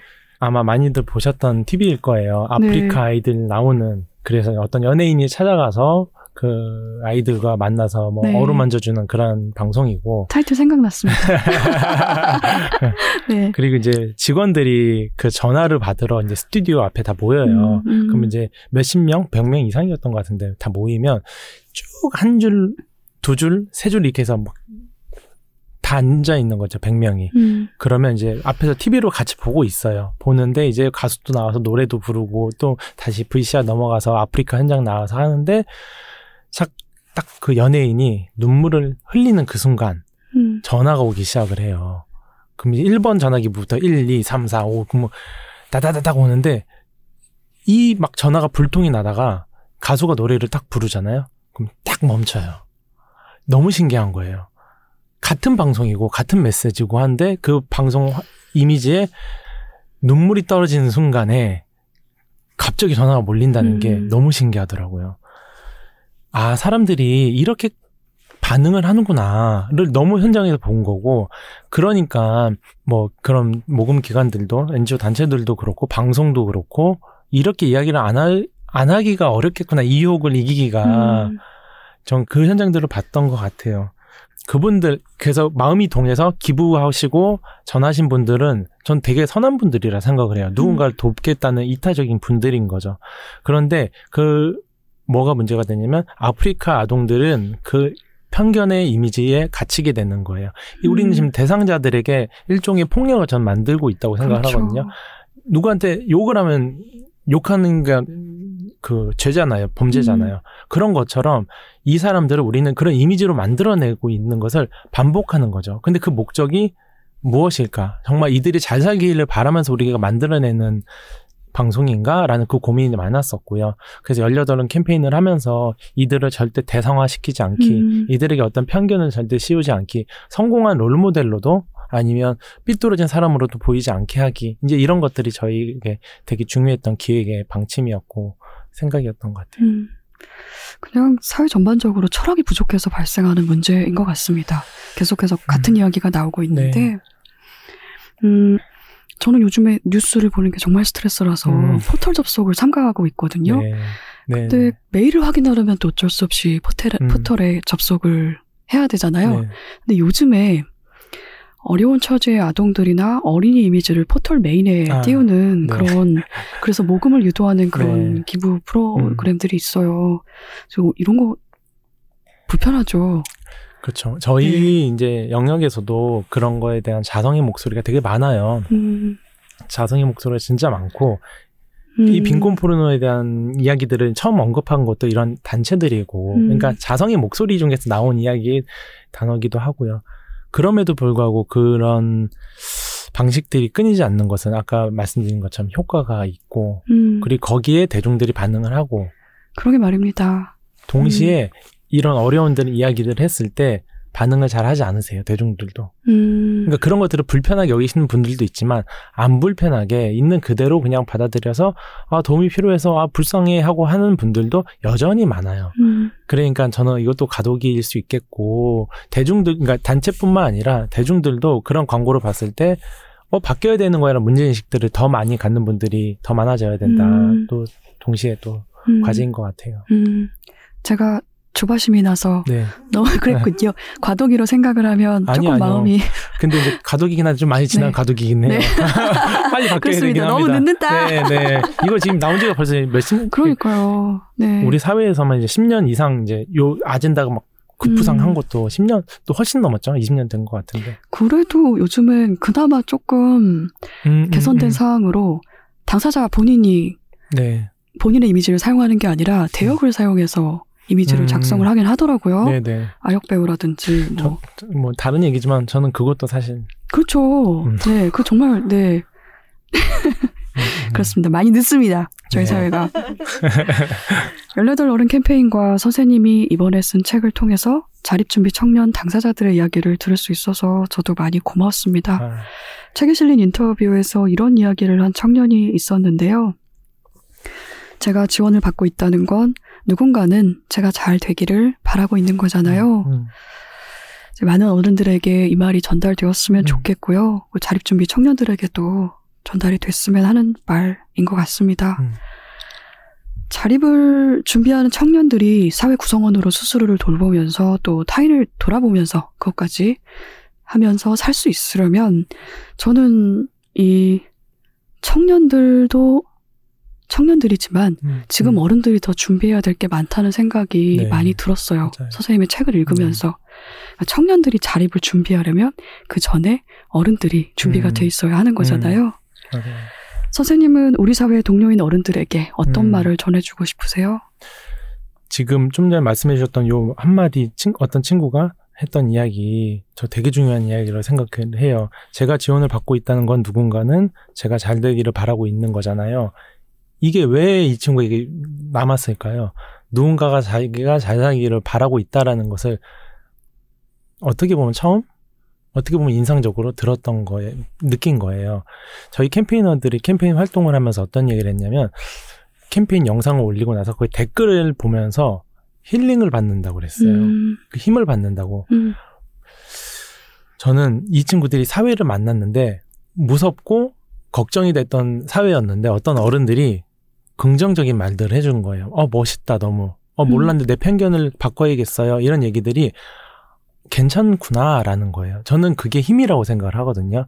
그러니까 우리가 자립준비 청년을 위해서 엄청난 정책, 시스템을 바꾸는 것도 너무 중요하지만 이 이야기를 듣는 어른 한명한 명이 생각을 바꾸는 것 자체가 누군가의 인생에 엄청난 영향을 전 준다고 생각을 해요. 그 실제로 그것들을 보고 있고요. 그러니까 이 얘기를 듣는 분이 당장 만나서 뭘 하지 않아도 지금 작가님처럼 그런 고민들을 하고 고민의 이야기들 하나씩 해주시고 이 이야기들을 자립준비청들은 계속 보고 있다는 거예요. 우리 사회에서 음. 같이 살고 있는 친구들이 있기 때문에 계속 보고 있고 아 우리 사회가 안전해지고 있구나 바뀌고 있구나라는 걸 분명히 느끼는 거거든요. 미디어 환경이 바뀌는 것을 느끼고 있어요. 어, 음. 많이 바뀌었다는 것을 알고 있어요. 이게 결국 우리 사회가 이들에게 주는 메시지거든요. 그렇죠. 안전해도 돼, 실패해도 돼, 음, 너잘 살아갈 수 있는 꿈이 뭐야? 라고 묻는 이런 메시지라고 저는 생각을 해서 당장 우리가 어떤 당장의 것들 시급하게 바꾸는 것도 중요하지만 우리 사회 자체가 아, 내 생각을 바꾸어야 되겠구나. 우리가 이들을 위한 준비된 사회가 되겠구나 하는 것을 더 많은 분들이 공감해 가는 게 저는 오래 걸리겠지만 되게 중요한 거. 그리고 가장 시급한 거라고 또 생각을 해요. 음, 네. 잘 들었습니다. 네. 오늘 우리가 두 시간 정도 이야기를 나눠봤는데요. 다 못한 이야기, 더 하고 싶은 이야기가 혹시 있을까요? 자립준비 청년들한테 하고 싶은 이야기이기도 해요. 제가 책에 쓴 이야기고 두 번째 의미이기도 했는데 자립준비 청년들이 자립수당을 받는 5년 동안 나는 자립준비 청년이야. 난 도움을 받고 있어. 이거 끝나면 어떡하지? 라는 두려움에 떨고 있어요. 떨기도 해요. 불안하죠. 5년 후에 나 어떻게 살지? 근데 저는 그 상태에 머물면 안 된다고 생각을 해요. 자립준비 청년들이 언제까지 그 도움을 받고 언제까지 그 자립준비 청년의 정체성으로만 머물면 안 되거든요. 또 다른 정체성, 또 다른 자기를 인지하고 이해하는 것들이 전 너무 중요하다고 생각을 하기 때문에 책 제목을 안녕 18 어른이라고 음. 지었고 이 자립준비 청년들이 또 다른 예를 들면 어떤 전문가일 수도 있는 거고 어떤 엄마 아빠일 수도 있는 거고 어떤 누군가의 친구일 수도 있는 거고 어떤 장인일 수도 있는 거고요. 새로운 정체성이 가져졌을 때 그때는 그러면 18 어른이라는 정체성을 좀 떠나보냈으면 하는 당부를 했어요. 그게 음, 잘 마지막 과제인 것 같고 그렇게 됐을 때 진짜 건강한 자립이 되는 모습이지 않을까 라고 생각을 했고요. 제가 자립준비 청년들이 꼭 과제들을 삶 속에서 언젠가는 해 나가기를 바랍니다. 음, 네. 선생님의 이야기가 잘 전달되기를 네. 바라면서 그러면 인터뷰를 이만 마칠까요? 네네. 네, 나와주셔서 고맙습니다. 아, 너무 고맙습니다. 너무 잘 감사합니다. 들었습니다. 수고하셨습니다. 아, 너무 감사합니다. 18 어른의 세계도 그렇다. 이들은 보호시설의 문을 닫고 나오는 순간 찬바람 가득하고 얼음으로 이루어진 세상 속으로 나온 것 같은 기분을 느낀다. 엄밀히 말하면 이방인이 되는 것은 꼭 공간적 이주에만 해당하는 말이 아니다. 모텔을 떠나 세상에 나온 순간부터 모든 인간은 이방인이 된다. 탄생부터 죽음에 이르기까지 모든 존재는 고독을 느끼며 살아간다. 모든 인간은 이 땅에 잠시 사는 이방인일 뿐이다. 그러니 주인이 아닌 이방인들끼리 서로를 위로하고 돌아봐 줘야 하지 않을까? 우리가 자립준비 청년에게 많은 관심을 갖는 것도 아파 본 사람이 아픈 사람을 위로할 수 있듯이 자립준비 청년의 삶에서 우리의 아픔과 외로움을 보기 때문일지도 모른다. 결국 동정이나 도움을 주고받는 관계가 아닌 같은 처지의 이방인들끼리 서로 돕는 세상이라고 생각한다면 서로에게 조금은 위로가 될 것 같다. 서로 위로하고 응원하며 살아가고 있는 이방인들처럼. 안녕 18 어른을 김성식 선생님의 낭독으로 들었습니다. 저는 2주 뒤에 다시 돌아올게요. 다들 평안하시길 바랍니다. 우리 함께 읽는 우리 함께 있는 시간. 책이라운